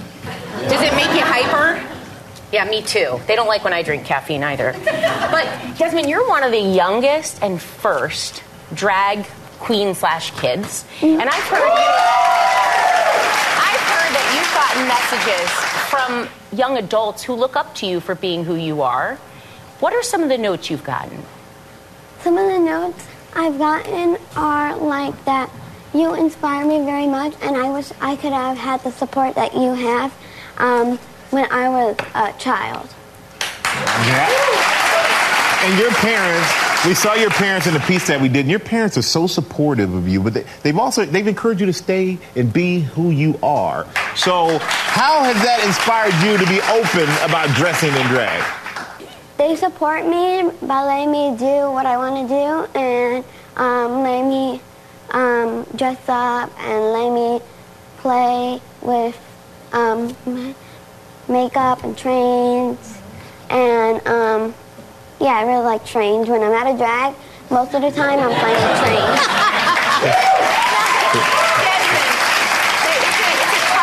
It's a train. out there, and not everyone's accepting of things, and some people have criticized you. What do you say to them?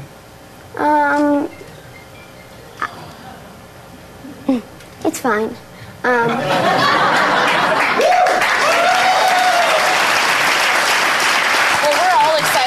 Desmond here, so thank you, Desmond. But we also have some people that wanted to come see you personally. So please welcome Head of Lettuce.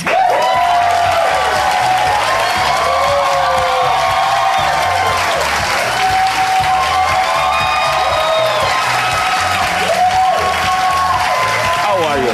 Thank you for having me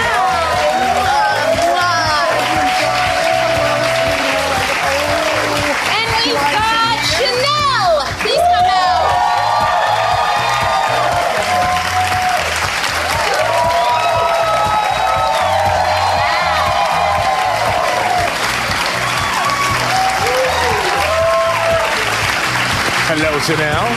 And we can't forget Alyssa Edwards.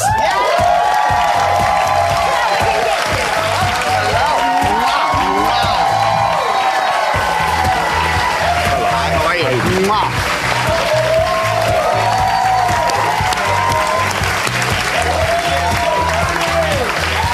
Hello, hello, hello. How are you? See you. And good morning to you.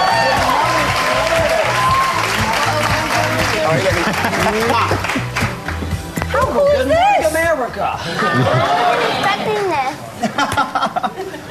Shocked. Happily shocked. Happily shocked. So, so, so for for you three, when you when you see Desmond, what what comes to mind? What do you think about? Inspirational. Yeah. Brave, courageous. I wish, because I started uh, doing drag at 15 years old, and obviously not 11, but I wish, even at that age, that I could have had the courage that you have to do what you do and literally take the art and put it in mainstream America. It's beautiful. It's amazing. Yeah. You're the future of drag, so you have a lot to live up to. And I think it's also awesome that you are blessed with parents that love and support you unconditionally. Well, I understand that you guys didn't come empty-handed. There are some special gifts you have for Desmond.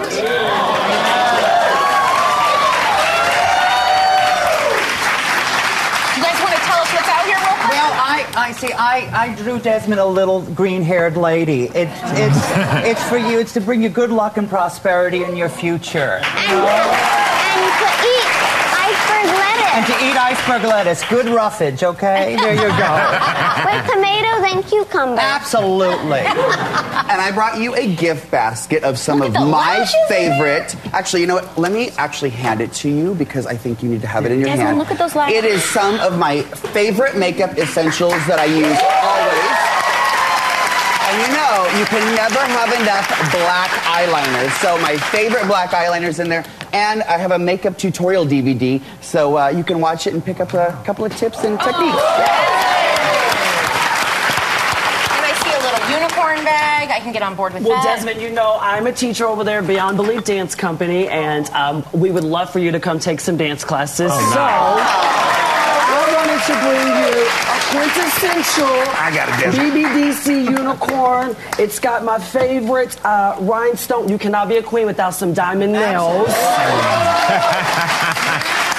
and some socks. It's got some pins. It's got a little notepad. Note, I want you to journal everything that you do because you truly are very brave and courageous. And let me give you this.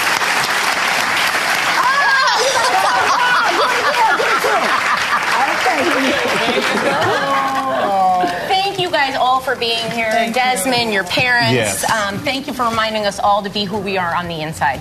You can check out Alyssa Edwards on Dancing Queen on Netflix now. Thank you, Hedda Lettuce. So now this is really interesting. Yeah, bring me down some. How many of you have seen something of that nature before? All right, so this is less than 50%. This is less than 50%. So, and this is just a good sample of how naive we are as to the progress. Did that make some sense? Right. So let's say that you're naive because you know you, you, life has you looking in different directions. I need that volume brought down some more, Andy. Uh, life has you looking in a certain direction, and maybe that direction that you're looking in is valid, but maybe not. Maybe you're distracted by things in this in your own circle of interest that could probably keep you from being more readily informed so that you can have an appropriate psychological and emotional response to something that many of us know is actually escalating like cancer right now across the globe. And let's say you are ignorant. And you might be offended when a Christian is much more passionate and fervent about wanting to deal with this than you, and that would simply be because you're ignorant. Did that make some sense? Right. Because we're going to walk through now the implications of why you shouldn't be ignorant and I shouldn't be ignorant either. Um, this is not a this is not a situation to be indifferent about. How many of you saw what happened at the White House with President Biden and the gay agenda? There you go, even less, even less, even less. You didn't even see what happened with your president when he celebrated a whole uh, two or three hundred, maybe four or five hundred. Now, now, I don't even think it was that many, but many of them came out for a celebration. And in that process, they were walking around with their false boobs out because that's what they do. They push the envelope into the utter inappropriate. They cannot help themselves. They cannot be decent because the sphere and realm that they are in doesn't allow for a continuity of boundaries, okay? Pride Day or Pride Month, which we just came out of, had the trans and, and, and others in that community completely naked in front of the kids and engaging in sadomasochistic sex. Did you know that? Right. So if you didn't, it's because, again, you're not paying attention to what's going on.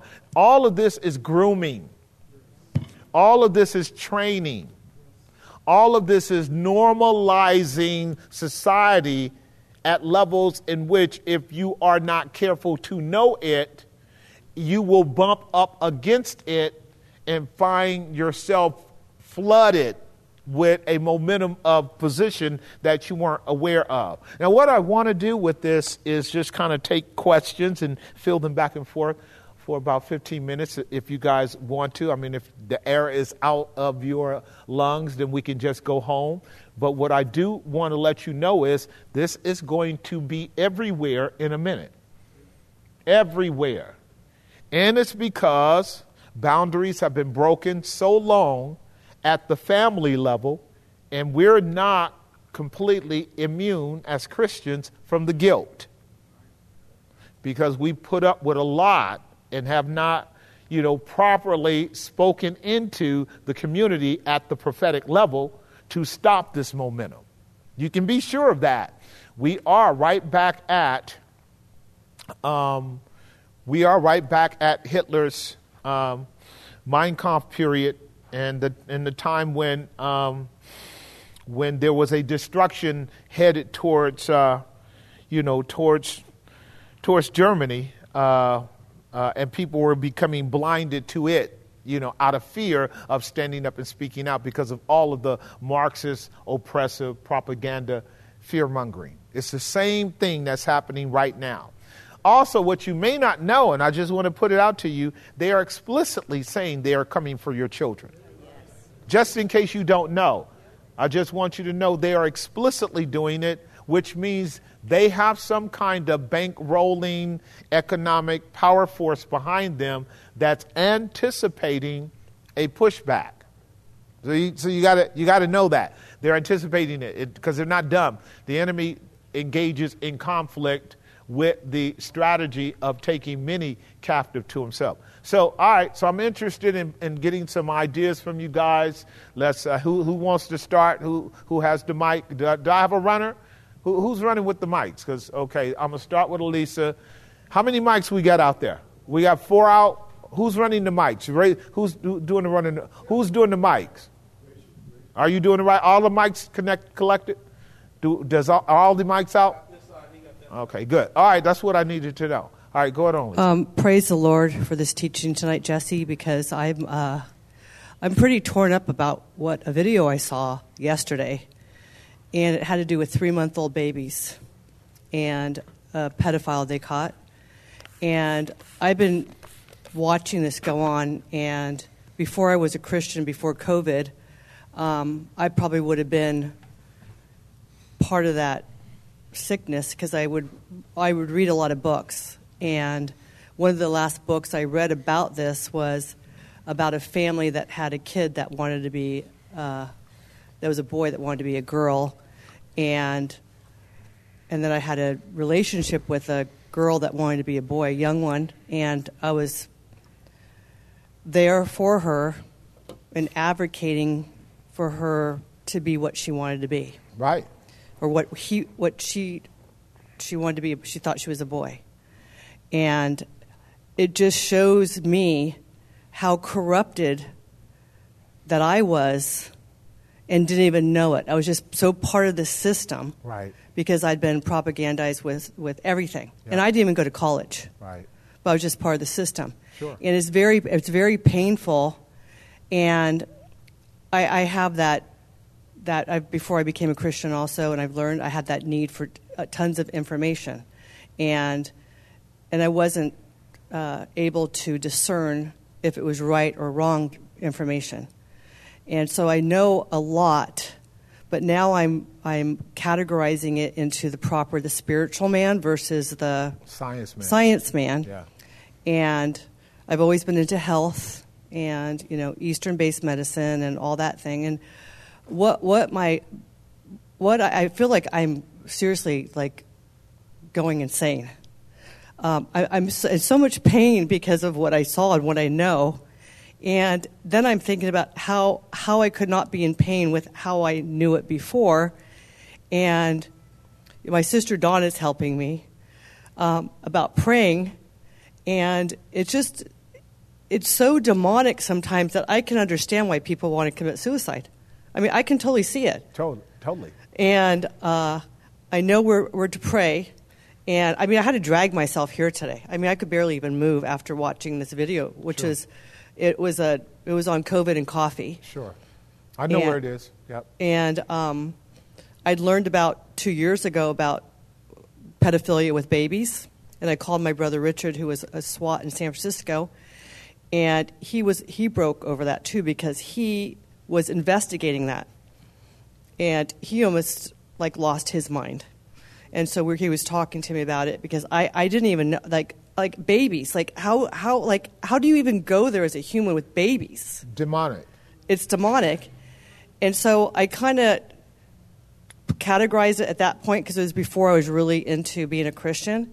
And now I'm just trying to find some place to put it where I know I'm going to be helpful with this because I mean, I, I don't hold back with anyone right now with this whole thing with the kids. I mean, even in my neighborhood, I was talking to a, a guy that I've been friends with for a long time. His wife's a, a judge, and he was telling me that he feels it's okay to teach kids gay sex Yeah. as sex ed. Right. And I'm just like, I, I couldn't. He goes, "Oh, you know what? I know you disagree with me because I know, and I was used to be one of him. I used to be him. I used to be him. Sure. So, I I just need help navigating. Uh, what, what you're going to want to do, I got you. What you're going to want to do, because you have the ability, you have the gift.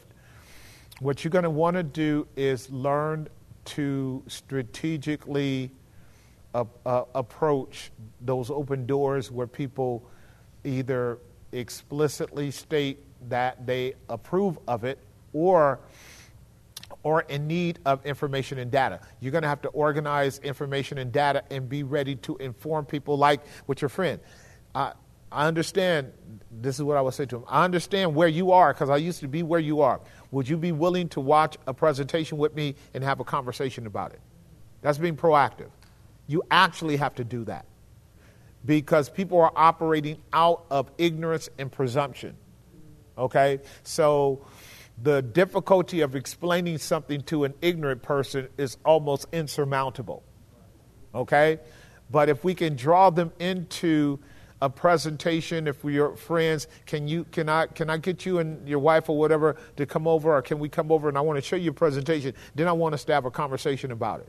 So that that's a that's a proactive strategic approach to it, which we all have to become ready to do. Imagine people, you guys having family members at a, a gathering or event at your house, and the subject matter comes up, and let's say it's 10 of y'all, and three or four of them are leaning in that position. Rather than just arguing, if you have a very terse, very nice presentation that deconstructs it, shows it for what it really is, and gives the reasons why this is not good biologically, medically, socially, psychologically, spiritually, you know, whatever the categories are, because there are many good presentations out there. Many very good ones, short enough to run, and then it becomes a conversation starter. If we can pull them in by them simply asserting their position, then we can help them see more, and then they can walk away more informed, particularly if you don't have the gift of explaining in a few moments the complexity of it and the horror of it. You see what I'm saying? Because there's a lot of background, a lot of background to. Um, transgenderism and pedophilia and pederasty that goes way, way, way, way, way back, and it has never ever stopped. It just went undercover. So the beast is emerging, as I've been teaching you guys for a long time, and becoming not only public, but policy now. That is what happened in the Roman Empire. Okay, so it's important for you to know. Um, who has the mic? Um, Cindy. So Thank you, because that was my question. Because I was automatically thinking I want to have appropriate tools so that I can draw the line in the sand. I mean, good morning, America. Yeah. The President of the United States. Right. I mean, and first of all, that wouldn't even be appropriate for a little girl to do that. That is so inappropriate for 11 year old to be Yep. behaving like that. And that they're sensationalizing that on Good Morning America is just so disturbing. So a couple things come to mind. You can see how um, they they they are preying on that we have become weak, Yep. And they are preying on that they have seen that they can divide us. Yep. And so, um, and when they can divide our family and weaken our man, the head of the household, who's to to be like you know, God, you know, our, our Father, Yep.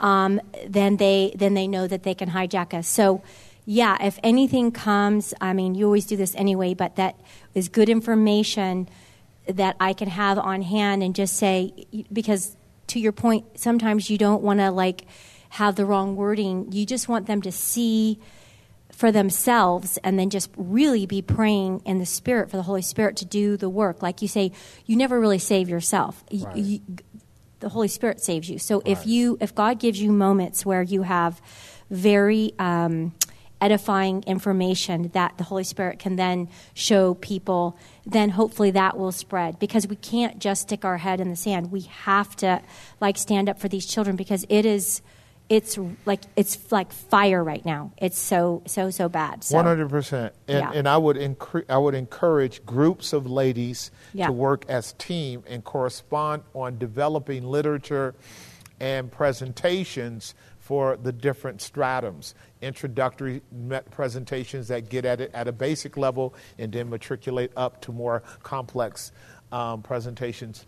Um, yeah, because I'm not going to be able to correlate into categories any of the stuff. I send you guys a lot of stuff, and and and I, I try to do a balance between in depth and kind of short and sweet and clear.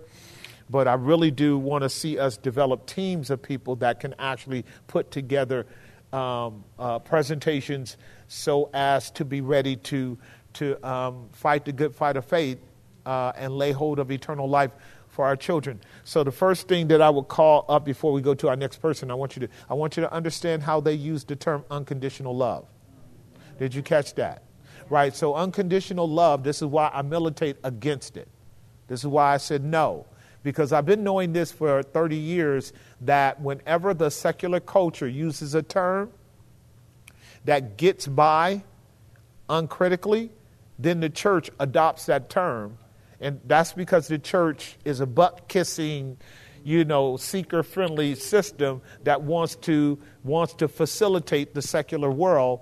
And it's uncritical. The church is uncritical in its thinking capacity. The church is to be prophetic and priestly. Prophetic and priestly.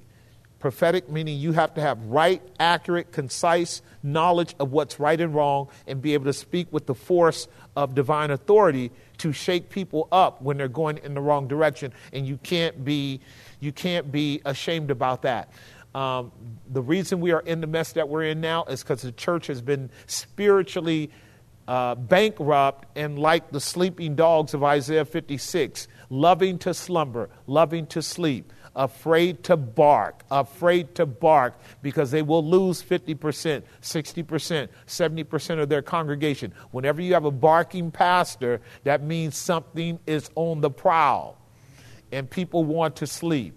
Uh, and so America is jacked up in that regard because we should be leading the front with local congregations, preaching and pro- proclaiming and exposing the world to the prophetic uh, standards of God, and we're not doing it. That's unconditional love is a farce. You see what that means? We let our child do whatever our child wants to do. That's why I have militated against it and do not let it into this congregation. Because what people don't know in our congregation is that every day someone is trying to come in and creep in with ideas and concepts to catch us where we're weak and, and, and want us to drift into patterns of thinking that would open us up to the larger kind of uh, non discerning Christian community that's out there. Okay? I, I've seen this for years. You saw the dialectic working there. You've been taught that what the dialectic is because that man there that was on the stage, he was a professional football player for many, many years. Very strong. He was a tight end. He was a man's man he has been completely watered down now. For decades now, he's watered down. And what you're going to see are more men and women completely watered down, completely watered down, okay? Um, confused and, and, and turned upside down, as we saw in Isaiah chapter 29. Who has the mic? Who's the, who has the mic? Uh, all fe- females first. All our females are done. All right, yeah, we'll get the men in a moment. Go ahead on, sis. Go ahead on, Donna.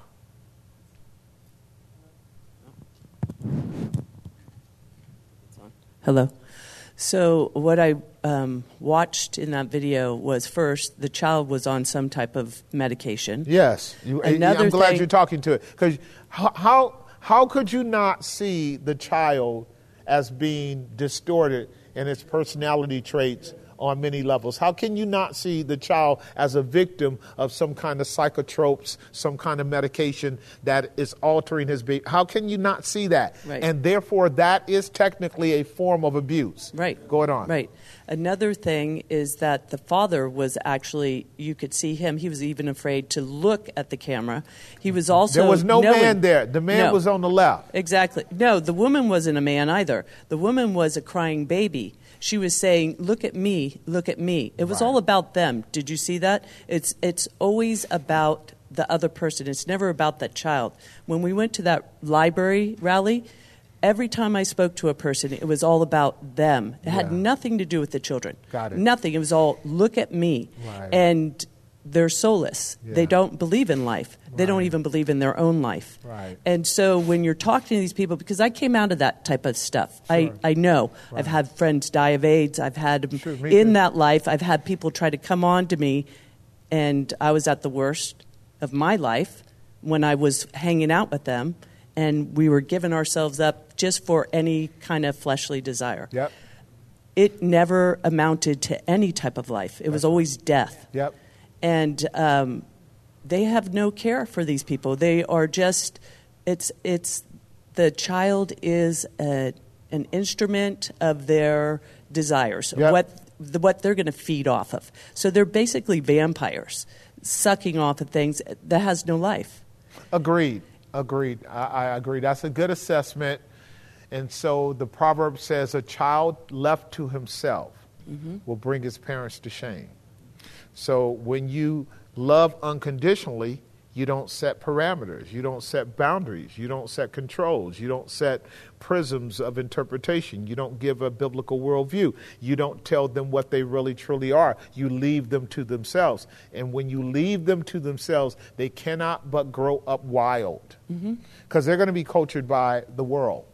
Um, are you done? No, uh, okay. actually, I just I have a problem looking at the stuff. I already know what evil is. I know how how dark and deep it can get. I I don't want to go there to see. I mean, when I hear about these things on the news or somebody says, "Did you see?" or whatever, I'm like, "No, I don't." I bounce my eyes. I'm like, I don't even want to know. I will stand though. I will say something. I will be there Right. if I see it. Right. I will basically, but to me, I have to spend my time thinking on the beautiful things that God has done for me. And then that encourages me, that gives me uh, strength and conviction to walk the way that Jesus does. Like you were talking about the pattern. I have to pattern after him. He, he knew what, why did he come? Unless it was to save us sick, sick people. So I just, right. I, I, means- I have a problem with that, though. Right, which, well, good, because we need to pray for Yeah, you. the tension. Yeah, we need to pray for you because, in another sense, you don't get to make it about you. No. See how you can get trapped? I did. I'm trying to help you see how the mission is never accomplished by centering on yourself. So you have to be healed so you can be disinterested at the level of caring about others. What, what, what? Say it again. Okay, I am going to say, did, did, uh, did you get the mic? Did you get the mic from her?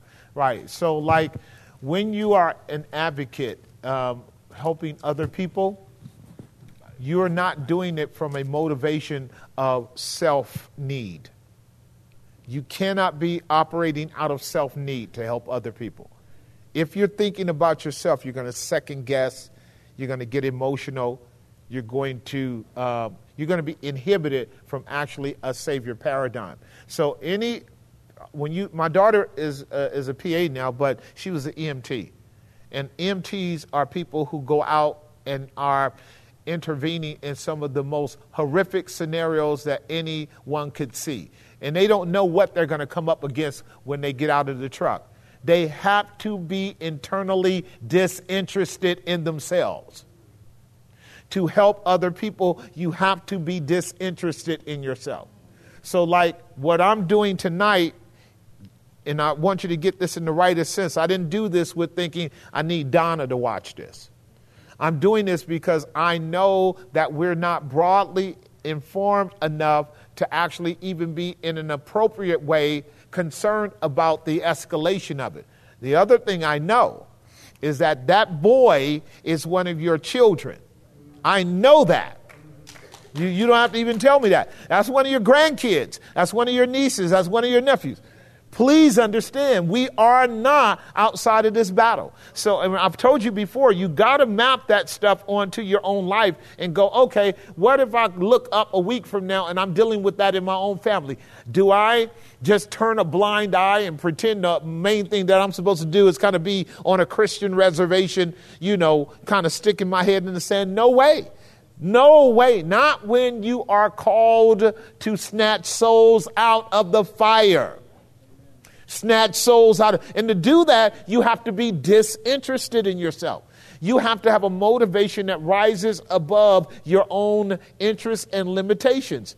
It does have to be a calling but all believers are called to share in some ways or another. Not everyone is going to enter into it in a direct way but some are going to enter into it. Notice donna and, and elisa they're sisters one had a very different expression behind it than the other. That's completely okay. That's the nature of the gifts in the church. Donna is coming from a place of recovering from the wounds of living so deeply in it. And she's still admitting a level of trauma there. Can you hear that? And that makes sense. I totally get that. So you, you can't go into a battle zone and not know your limitations and vulnerability. So you're saying you got to spend more time going deep into God's word. Great. When you're there, you're praying for those who are out there in the battlefield. You're praying for them if you're not there. Does that make some sense? That way we're still holding on to each other because some must go into that battle. That's just the reality of it. Because God will show you that's going to be your child in a minute. We don't get to be disinterested because they're coming for your children.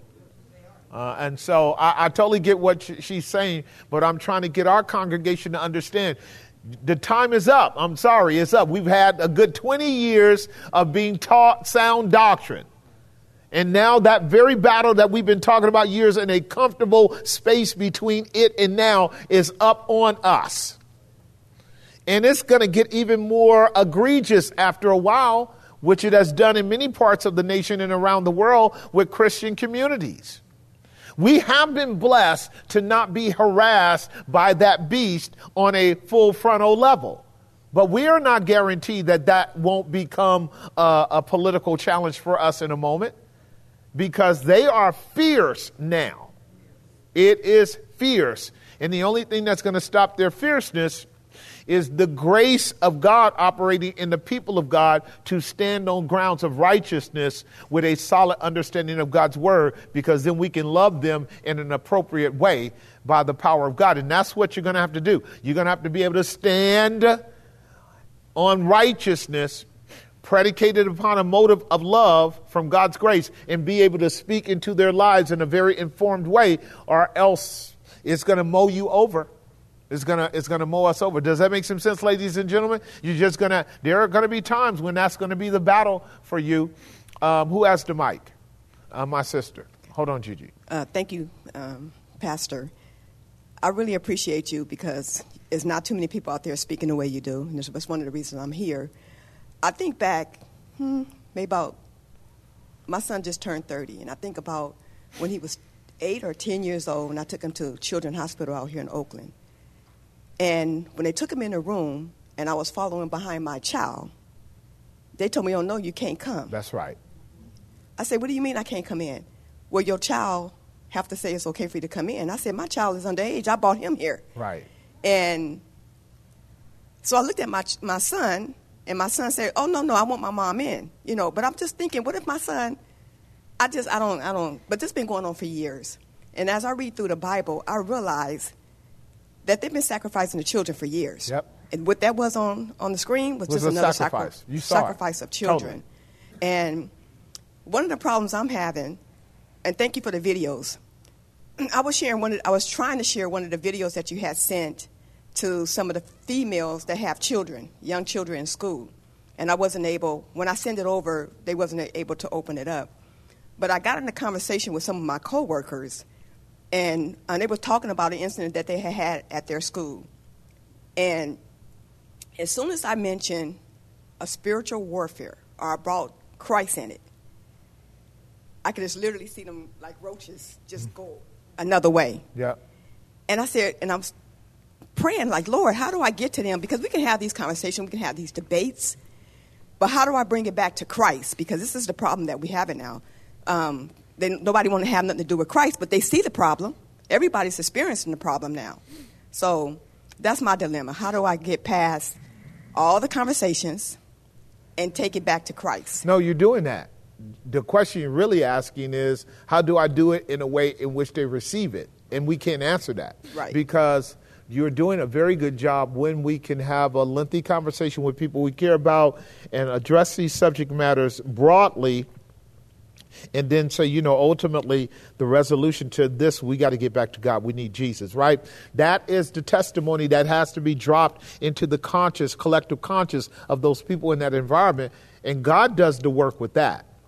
He does the work with that. When you can actually navigate that conversation to God and Jesus, then you've done your job. This is what I warn us about thinking that our job is to save them. You can't do that.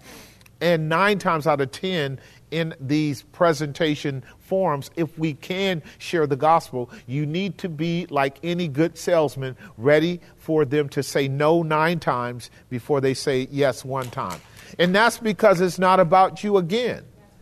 See, there, there's so much about us that impedes the process of doing God's will. Like we want to be see people converted just because we open our mouth. No, but we don't want them to cuss us out or spit on us. See what I'm getting at? So then we're going to keep our mouth shut because we don't want them mad at us. We don't want them censoring us. We don't want them thinking bad about us. That's completely too much self in that. That's why Jesus said, if you don't take up your cross, you actually can't be my disciple. So this is why people are not hoopadiming Jesus. Because he talked about all that stuff. He, he exposed it all. And so, um, who has the mic? You're doing all right, though, my sister. Go on, Gigi. Um, so this topic was a little overwhelming for me, I think, only because I resonated with what Lisa said earlier. Um, like years back ago when I wasn't going to Grace Bible Church, I was going to a Catholic church, and um, you mentioned something about unconditional love, and I think that's something that I've learned is not true because back then I used to think that like pride and all of that was okay and like a lot of other stuff. So like like now that I'm here, I'm so thankful that I know like right from wrong, but I'm still am having trouble with like the guilt factor, especially still being young. Like Yep. it's it's like weighing really hard on me. Yeah. And I think it's also because everything is just kind of hard because I just got back from the Philippines a couple days ago, and it, it happens out there too. Yep. And like yesterday, like my dad was just so angry.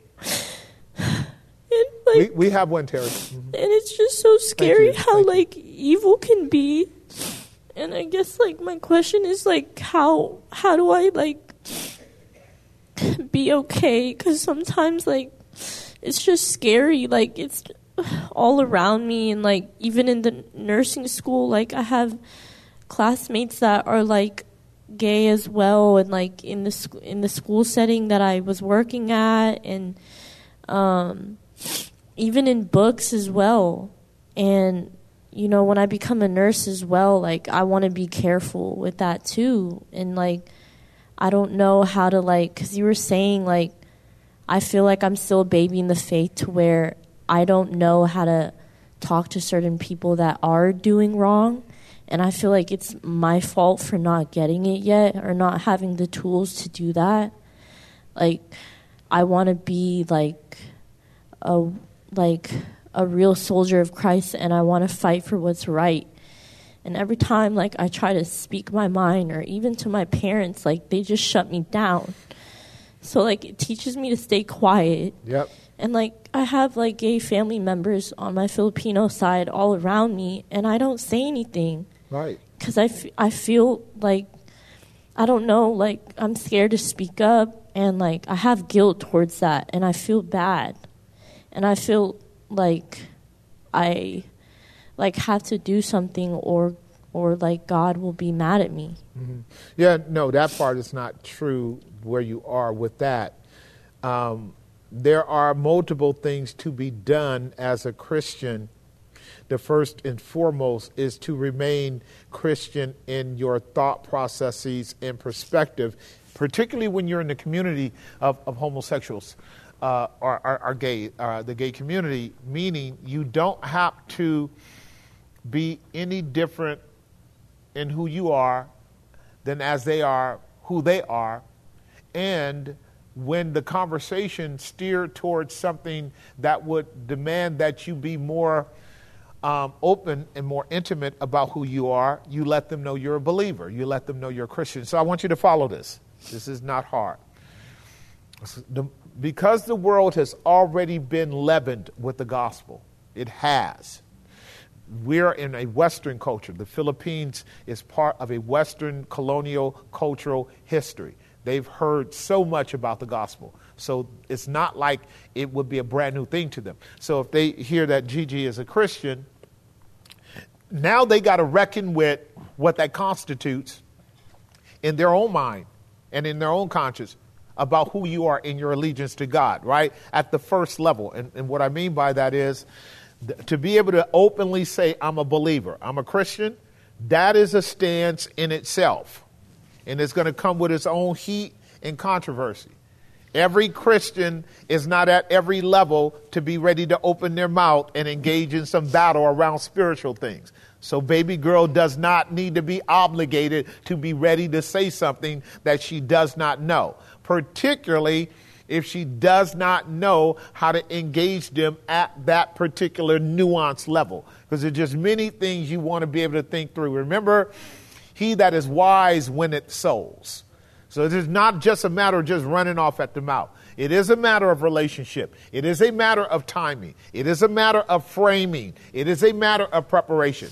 So, like with Gigi and a lot of Christians, you have to be ready to allow a boot camp process to occur in your life where you are practicing in real life strategies on how to prepare to engage, which means you're not going to engage every time a situation comes up. You're going to do more thinking, more learning, more analyzing, more setting up a kind of scenario of, okay, this one person seemed like they were much more reasonable. Maybe in the future I'll get a chance to talk with that person. Some of them are projecting all kinds of arrogance and pride. That's a cover up for insecurity, but you may not be strategically ready to deal with that. So, what you don't want to do is beat yourself up for what you cannot do because of what you do not know. That's wrong. So kind of just stop there, realize I'm in boot camp. You know, in boot camp, they got all kind of apparatus for you to try to work on, and you look silly because, you know, you grab the rope, you go up two, two, two tugs, and then you fall on your butt, right? Because you're not strong enough to actually scale that wall yet.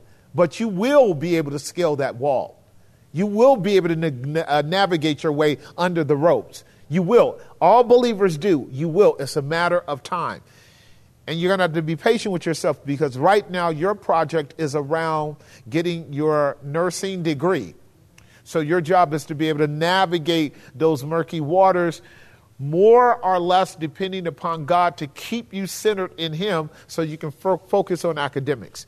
The relational aspect, that's going to have to be done very conservatively. Do you understand that? You just have to be conservative about that. So there's going to be a kind of loneliness in that element because it is with all believers. Ask any of the sisters who've been through college. It's a lonely thing because you know you're dealing with a lot of people who have a total different worldview than you. But you're not alone. So, like, we're not going to have the kind of equanimity of spiritual fullness and confidence and joy and the witness of the church when we're, when we're in these areas where it's just me Believe it or not, i have told you guys many times I'm an introvert naturally. So I'm very comfortable being by myself. I'm also very comfortable being in a crowd of people and be anonymous. I do not have to be the point of conversation. And a lot of times I'm very thankful that I'm that way because a scenario will occur where I don't see an opening. I don't see an opening. And I don't have to feel any way that there's no opening to talk. Does that make some sense? Yeah. Right. So you you'll be okay.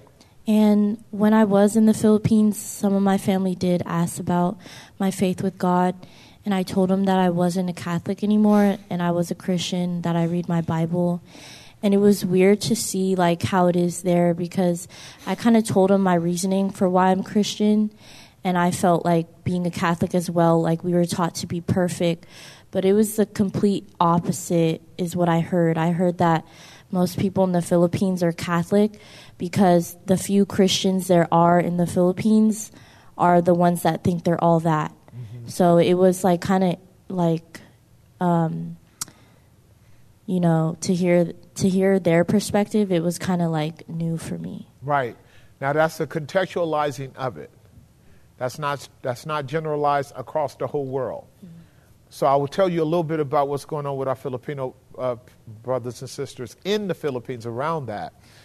Um, there has been an, uh, a level of arrogance on the part of Protestants for a long time, particularly in the Philippines. A, a legalism, a self righteous representation of the gospel that is more noxious than even Catholic asceticism okay? Because most of Catholicism in the uh, Philippines is nominal. It's not even deep and solid. I can tell you that, okay? Because I know a lot of my Filipino brothers. They know this. But there is an arrogance on the part of Christians with a form of self righteousness because they are Baptist or they are Reformed or they are Wesleyan or some other denomination. That's what I meant by the party spirit. That's what I meant. That is not the gospel. It's just another opportunity to differ and other from people. Okay? So they pick up on that because there's been a long history of a battle of Protestantism and Catholicism in those areas. So that that's true in many different sectors of the world. Certainly true in the Virgin Isles and things like that. I can tell you that's really the case. So that's a sad reality because again, who makes you to differ? Right? So Protestants getting all arrogant about them knowing the doctrines of grace and them knowing soteriology and them knowing the Bible. And that stuff creates a party spirit within that context. And they never get a chance to sit down and talk about doctrine at the level of a conciliatory kind of attitude and character, which is what we should be looking for. It doesn't matter who is what.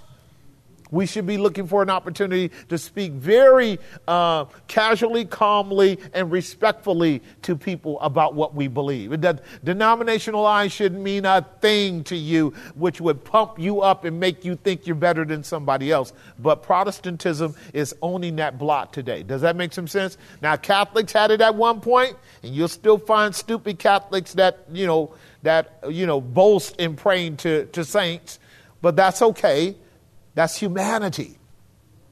Okay, so don't don't let that jade you. Let's keep moving so I can show oh, you. sorry. I had like one more quick quick question. Sure. It doesn't have to do with pride, but it has to do with something you said earlier.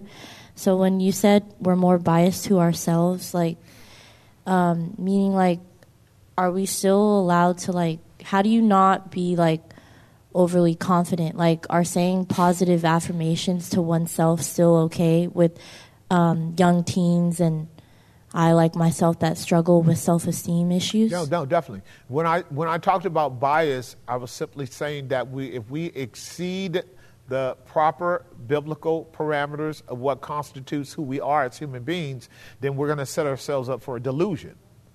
Okay, and that that can easily happen, and that delusion is going to be harmful to us, because like. Uh, um, affirming who I am to myself and thanking God for the gifts that He's given me and the uniqueness of who I am is fine for me to do as long as, that it, as it doesn't create an opportunity for me to other people make me different than other people, make me better than other people. Does that make some sense? Yeah. Right. That's and, and, and we know you are trying to, you know, recover character because you've been traumatized and, and, and hurt like many of us have. I have too. So I know what we're doing when we're trying to recover that, that foundation of who we are in Christ. That's not easy to do. So you're working to do that, and then you're getting hit, and, and you still got to try to recover and not turn into the negative sequencing, you know, devolving down into, you know, not loving yourself. Uh, all that you got to keep working through. You're still in healing. Okay? Who has the mic? Uh, we're going to start with uh, Wayne. Go ahead on, Wayne. I want to thank you, first of all, Pastor, for tackling a, a, a subject that many people are avoiding. So Sure. thank you for that. Yes. Uh, when I was when I saw this, and I've seen things like this before, it is clearly a spiritual problem. Sure. It is absolutely a spiritual problem where love can be redefined to whatever I want to make it. Yep. It is so far away from what God's ideal of love is and how He created us to be. Yep. And this distortion of love, we must know what the cause of it is. Because it has led up to this very moment. It's Sure. not something that just suddenly came Not about. It's not new. It's been in the, in, the, in, the, in the works for many, many years. We have to know that truth is my sword. And that truth is to know really the origin of, of the fall of man, the origin of evil, the origin that has perverted everything that God wanted from the very beginning. And that is contained in the story in Genesis, in the Garden of Eden. That is the origin of everything that has gone wrong. Everything. You're very right about that. And we teach that all the time here. And I'd like to add to it And, and, and when you talk about origin, you have to actually talk about the developmental um, uh, differentiation and morphing of that evil to where we are now. Because here's the thing people have a hard time, Wayne, uh, understanding a serpent in a garden from the complexity of a new world order that is operating at the kind of multi front attacks that are as sophisticated as they are today. And so there has been, in the same way the gospel has progressed through the scriptures, an incremental development of these kind of uh, macro themes of evil up to our present hour. And people need to be able to understand that to see what's going on. The, the story in the, in the garden, it is, is, it is about the misuse of God's love. And from the misuse came the perversion that we see grown to, to the very day, to, to, to today. Right. The, the apple. Okay, so I need you to stop for a oh, second. Oh, please, let me just Well, let me well, just go back and correct the apple because it's not even about the apple. See, so when you go into narrative, you're going to put my people to sleep, and I'm not going to let you do that. Well, I'm not going to do that very long. but okay, well, then go back point. and correct the apple because it's not an apple. The apple is a metaphor. It's not It's an a apple. story.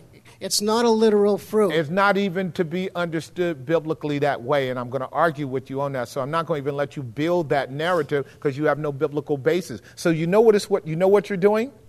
You can talk about the apple from an extra biblical standpoint, but then I'm conceding with you. But I'm not going to concede with you because you're arguing that the origin of the evil came from the garden. Did he not? Right? Because I've dealt with this for many years. And why men want to employ an apple instead of what that tree is actually most closely adi- uh, identifying with becomes a real problem of shifting and moving into a pathway that'll get away from identifying the enemy for what he really is. So, can you talk about this if you want to take up these people time without using the metaphor of the apple? Because what I'm going to challenge you to do is go back and do the work and justify an exegetical extraction of an apple metaphor, okay? the story in the in the garden is the most beautiful metaphor. There is there's serpents don't talk. They don't talk, but this serpent knew knew God's will. It knew what God commanded Adam and Eve to do. Uh, I can go on further, but I'm not going to make any headway here. It's a metaphor. The apple is symbolic of something much greater, and it is the key to understanding Not the where apple. the fall went. Not the apple. Thank you. And and you, if you were if you were at Grace for a long time, you would know that we un, we understand that there is a transcendent understanding to that narrative. We you we would all know that we're not dealing with a, a literal tree of knowledge of good and evil, and that the serpent is symbolic of something more transcendent. You guys do know that, right? Um, but I would love to hear you develop uh, an Apple paradigm, and, and you can bring it to me in written form, and, and I'd love to have a conversation. Because these people won't listen to you if you come in with a myth that's not able to be anchored into Scripture. And we would love, see, we're serious about the Bible. So I'm just letting you know. They're going to say, and, and all these brothers, you got a bunch of brothers here, they won't even let you out the door when the class is over with without challenging you. Okay, Wayne, where's this apple bit? Because we see apples everywhere. We got a major computer system, major technological company with the apple and a bite out of it. This is what I was telling you guys about the evil symbols. They can be distractions. Why an apple?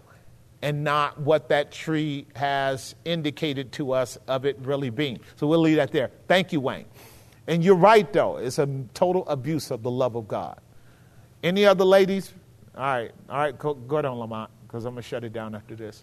Yeah, uh, I just want to bear record to, you know, I mean, we've been sojourning since 1982, and since at least the late 80s, you had brought up these things in subject, and, you know, I had no clue. It was like very surprising to me. So I want to bear record before these people um, that, you know, you were talking about these things to me and then others, and, you know, in your diligence, you spread out and your voice was broadened. Um, so I, I personally thank you for that, and I thank God to be in you for that. Um, you know, I mean, I can go into what we were just talking about, you know, and open that up. I, I don't want to. Open that up with him. Yeah, yeah. No, you know, uh, no, no. Organically. Listen, no, no. But listen to me. I, I want to just I want to encourage you because I'd love to hear that conversation fleshed out. But you know, time and season is everything. These people Right. are not interested in an opening up of that because that's a long narrative. Right. We're, we're just talking about sharing snippets and maybe even asking questions. We're only going to take one or two more. But because you know, this is the beginning of a lengthy conversation on this is not going anywhere. This is going to get bad.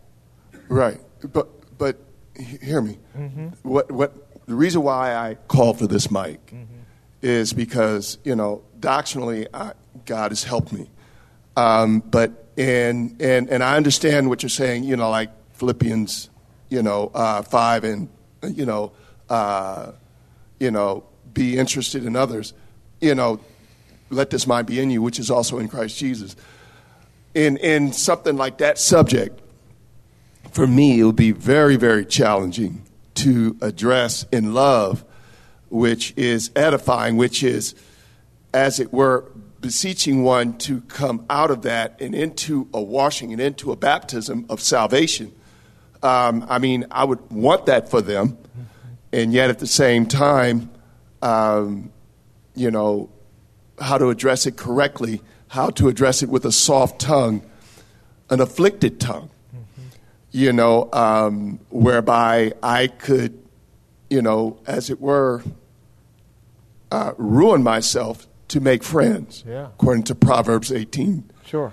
Um, Sure.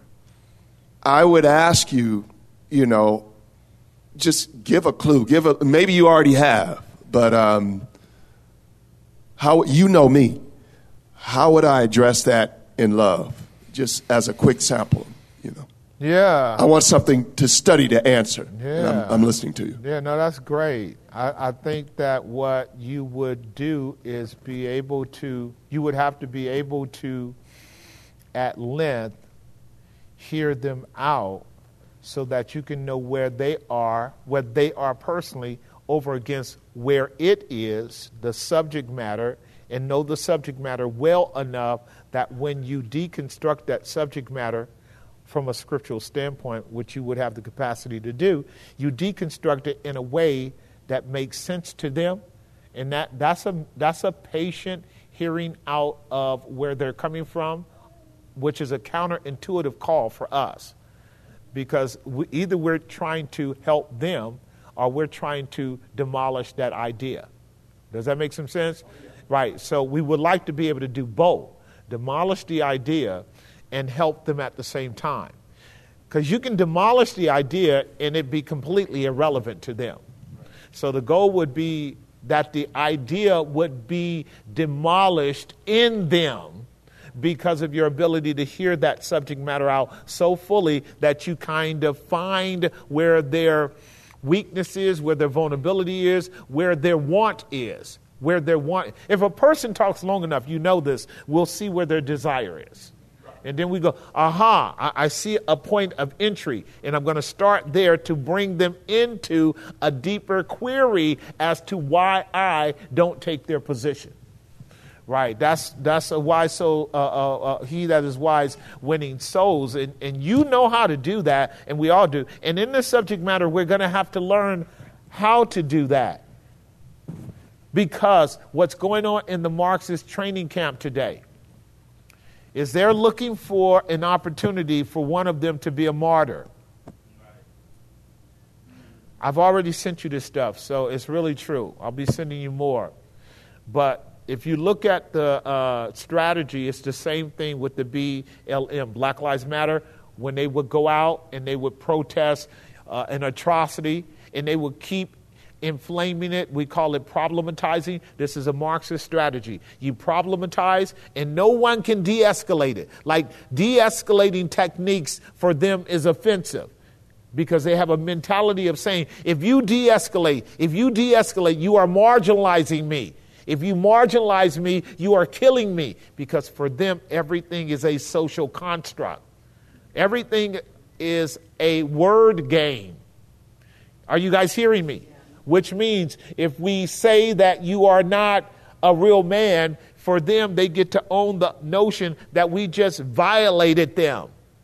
This is called violence to them. There's a real gymnastics of rhetoric and propaganda going on at the psychological level with them, for which, if you and I don't understand this instability of thinking, feeling, thinking, feeling, when you go to just say something that makes logical sense, and they blow up, you're going, why did they just go off? Because for them, it was an actual attack on their essence, because their essence is wrapped up in their label. It's in what they say they are. So if you demolish their label, you demolish them. And their reaction is going to be one of justification to harm you in return.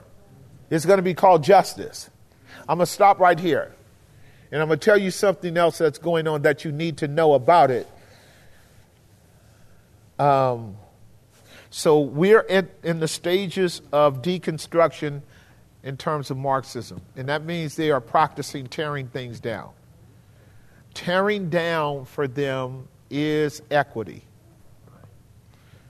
Equity means they're getting paid the reciprocity of alleged past hurts, and harms every time they tear something down, every time they burn up a car, every time they get into an argument, every time they break into a store, every time they take something.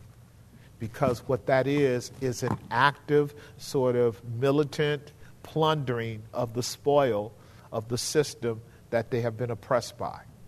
Are you listening to me? This is the reason why the government is not doing anything. So, like, and the plunder is a system. So, what that means, ladies and gentlemen, and I, you know, I really just, my heart hurts how ignorant my black people are to this. It really hurts. Because when I try to tell my black people they need to wake up, that they are also targets of the destruction of this system, they're acting like, you know, I'm anti black. But I told them Obama wasn't black back, back, you know, 20 years ago. They still haven't figured it out. He's the one that initiated this, and nobody knows it. He initiated this move. He opened that door. And, and if you go look at his presentation to the gay community and then look at uh, Biden's, you see a correlation between the two. Okay, and that's what you're seeing going on. So, what you have to know is if you're thinking that they think like you, you're going to be at a disadvantage, particularly if they're operating out of a woke position. They're, they're, they're looking for people to become so frustrated and upset that somebody in like and particularly they want a christian to do it. This is why i don't go for the political party thing in our church. So you guys hear me tackling that because I, we've had folks in our church that are on the left and on the right so extreme in their positions. All that's a trap. The enemy loves that. That's nothing but the pharisees and the sadducees that's not Christ, it's not his apostles. They love that. And, and then it becomes a carnal warfare and not a spiritual one. And what they're looking for, so they can have a martyr among the trans community, so this thing can go up in flames. I'm telling you, that's the next, that's the next level. Understand, whenever they act out, they are seeking equity, and they are given permission to do this by our president and this whole administration the way you need to understand this then is don't be trapped by the systemic manifestation because that's the falsity of systemic racism that propaganda systemic racism systemic racism. That gives them justification to ignore you as a person. Did that make some sense? And if you are simply in the domain of the system do you know what they get to do? They get to break in your car. They get to steal your stuff out of your car they get to plunder your goods. They don't care if you're black or white because the car is part of the system. Do you see how broadly deranged this is? And so it's important for you and I to know how to engage them from the standpoint of their being naively excited at a militant level to want to get some kind of reparation. So if you're, if you're talking to them, you want, you want to make sure that you're not pejorative like not, not cocky and unnecessarily uh, offensive, right? But winsome and confident and, uh, and, and informed. Winsome, confident, and informed. That's the way you have to be. Um, and it's all right not to, It's all right to think that I don't have to win a battle today. You don't have to win a battle today because uh, this is going to be a long battle. This is, this is a long march to a utopian scenario of a com- complete breakdown of Western culture, and it's a direct attack on Christianity. And that's because Christianity has been weak logically, weak uh, evangelically, weak in terms of good works for many, many, many, many decades. Many, many, many. You, you won't, you're not going to even hear a word out, out of them going after Muslims. Do you hear me? Because they know you say something crazy about Allah, you're going to get your tail toe up. Did you hear me? And they already know Muslims know how to actually actuate as a group when somebody wants to meet them by force. So the Christian church has lost men. We've lost men.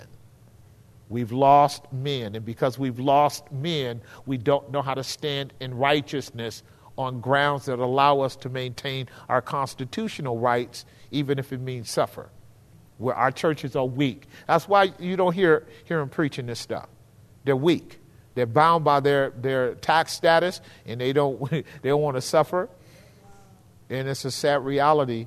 And, and all you can do is pray for them, you know, and be prudent. I'm listening. I'm listening.